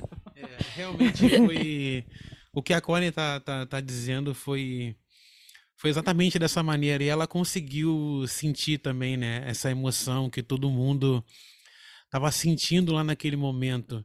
Como eu falei para vocês, a gente estava buscando por muitos anos esse título e por muitos anos a gente sofreu muito ali dentro da escola, achando que não fosse acontecer, entendeu? Com resultados ruins, entendeu? Então, é foi, foi uma coisa que, uma, uma emoção muito forte. Tanto que é, teve a comemoração, mas é, ao mesmo tempo muitas pessoas choravam ali, porque a emoção era muito forte, entendeu? Então, é, foi é, é uma coisa surreal e a gente está muito feliz aí até agora. E para Connie, como, como você comentou, é, foi, foi bom demais, né? A cereja do bolo, graças a uhum. Deus, né? Ela teve é, essa questão da experiência, né? De vir, conhecer a bateria, ela entrou para a escolinha, ela viveu a bateria, ela entrou para a bateria, ela participou dos ensaios, viu é, como funciona tudo. E foi agraciada aí com a, sendo campeã do carnaval. É, é como você falou, é a cereja do bolo, é muito bom. Uma experiência para a vida toda. Ela pode falar isso para para a vida toda, o pessoal lá, a família, entendeu? Bem legal. É, e falar em família também, vale lembrar que minha família adotou a Connie, né? Minha mãe gosta muito dela, minhas irmãs. É muito legal, todo mundo lá em casa gosta muito dela.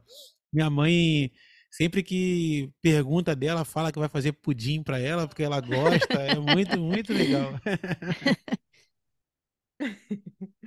um, so he says that yeah, the he agrees, Courtney, that the emotion was so strong that day that they won.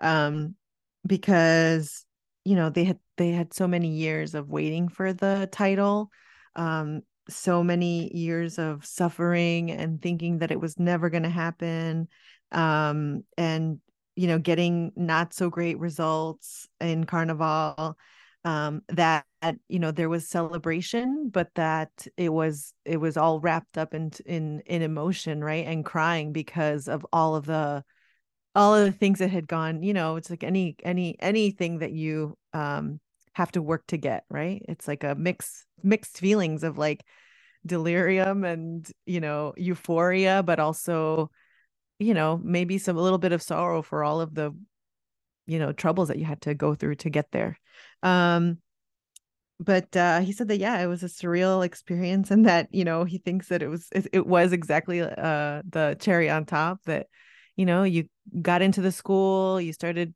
practicing with them, then you got into the bateria, and then you got to be in the champion of Carnaval. So he said that that's like an, an amazing uh event that you know you'll be able to have you know take for the rest of your life. And that just separately he mentioned that his family loves you and that his mother always talks about you and that his mother always talks about making you some poutine so that yeah. that you're very much loved uh, by his family.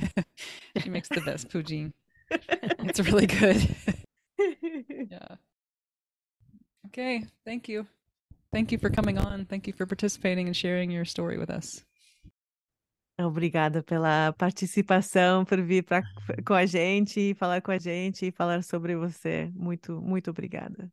Ah, de nada. Eu que agradeço por terem me convidado e poder falar um pouquinho aí, é, não só de mim, né, das minhas experiências, mas do carnaval, da maneira como eu penso. Eu que agradeço vocês. Muito obrigado. Tá bom? Obrigada. Obrigada. Obrigado, Diana. Silvia, você é muito boa, Silvia. Eu preciso falar isso mais uma vez. Você é muito boa, você consegue gravar, não sei como. Ai, obrigada. Não, eu adoro, adoro. É um, um jeito de treinar o meu português também, que, Aham. né, é, é, muito legal. Eu adoro as conversas. Às vezes até fico, né, tenho que escrever, né, porque senão eu Faz de conta que eu tô conversando com você, aí esqueço o que você é. falou, né? ah, mas você, você, você fala muito bem português. Obrigada, obrigada.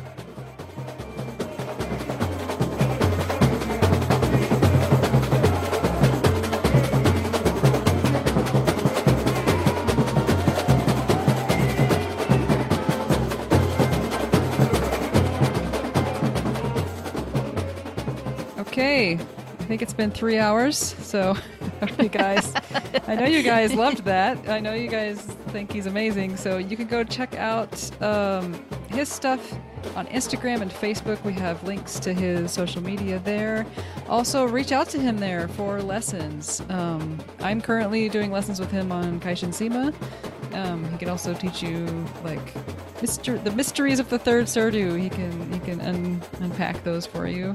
Um, and if you're arriving in Brazil, you know, that point you get off the plane and you get out of the airport and suddenly your phone doesn't work anymore, um, he can be there to pick you up. So the way it works is you let him know when you're to show up, and then he'll come and get you at the airport and uh, take you to where you're staying. And then you go, you just look at the Uber app and see how much it would have cost to use Uber, and then you just use that price. Um, that's what we did all the time, and it worked really well. So yeah, reach out. Links to all of his information are on our website. So here's announce an announcement for you guys. Registration for California Brazil Camp 2023 is open. Hey. We're excited to see all our friends and excited for um, upcoming teachers that are going to be there. There's going to be some great stuff happening. Um, for me personally, I'm excited to see my friend and teacher Pitoko Giera, who will be teaching Maracatu once again. Um, also, Marcio Peter will be there doing some Afro Brazilian stuff. He's from Salvador, has played with Ile and he's just a really good teacher and fun guy. Not a mushroom, but a fun guy. Ha ha. My dad joke.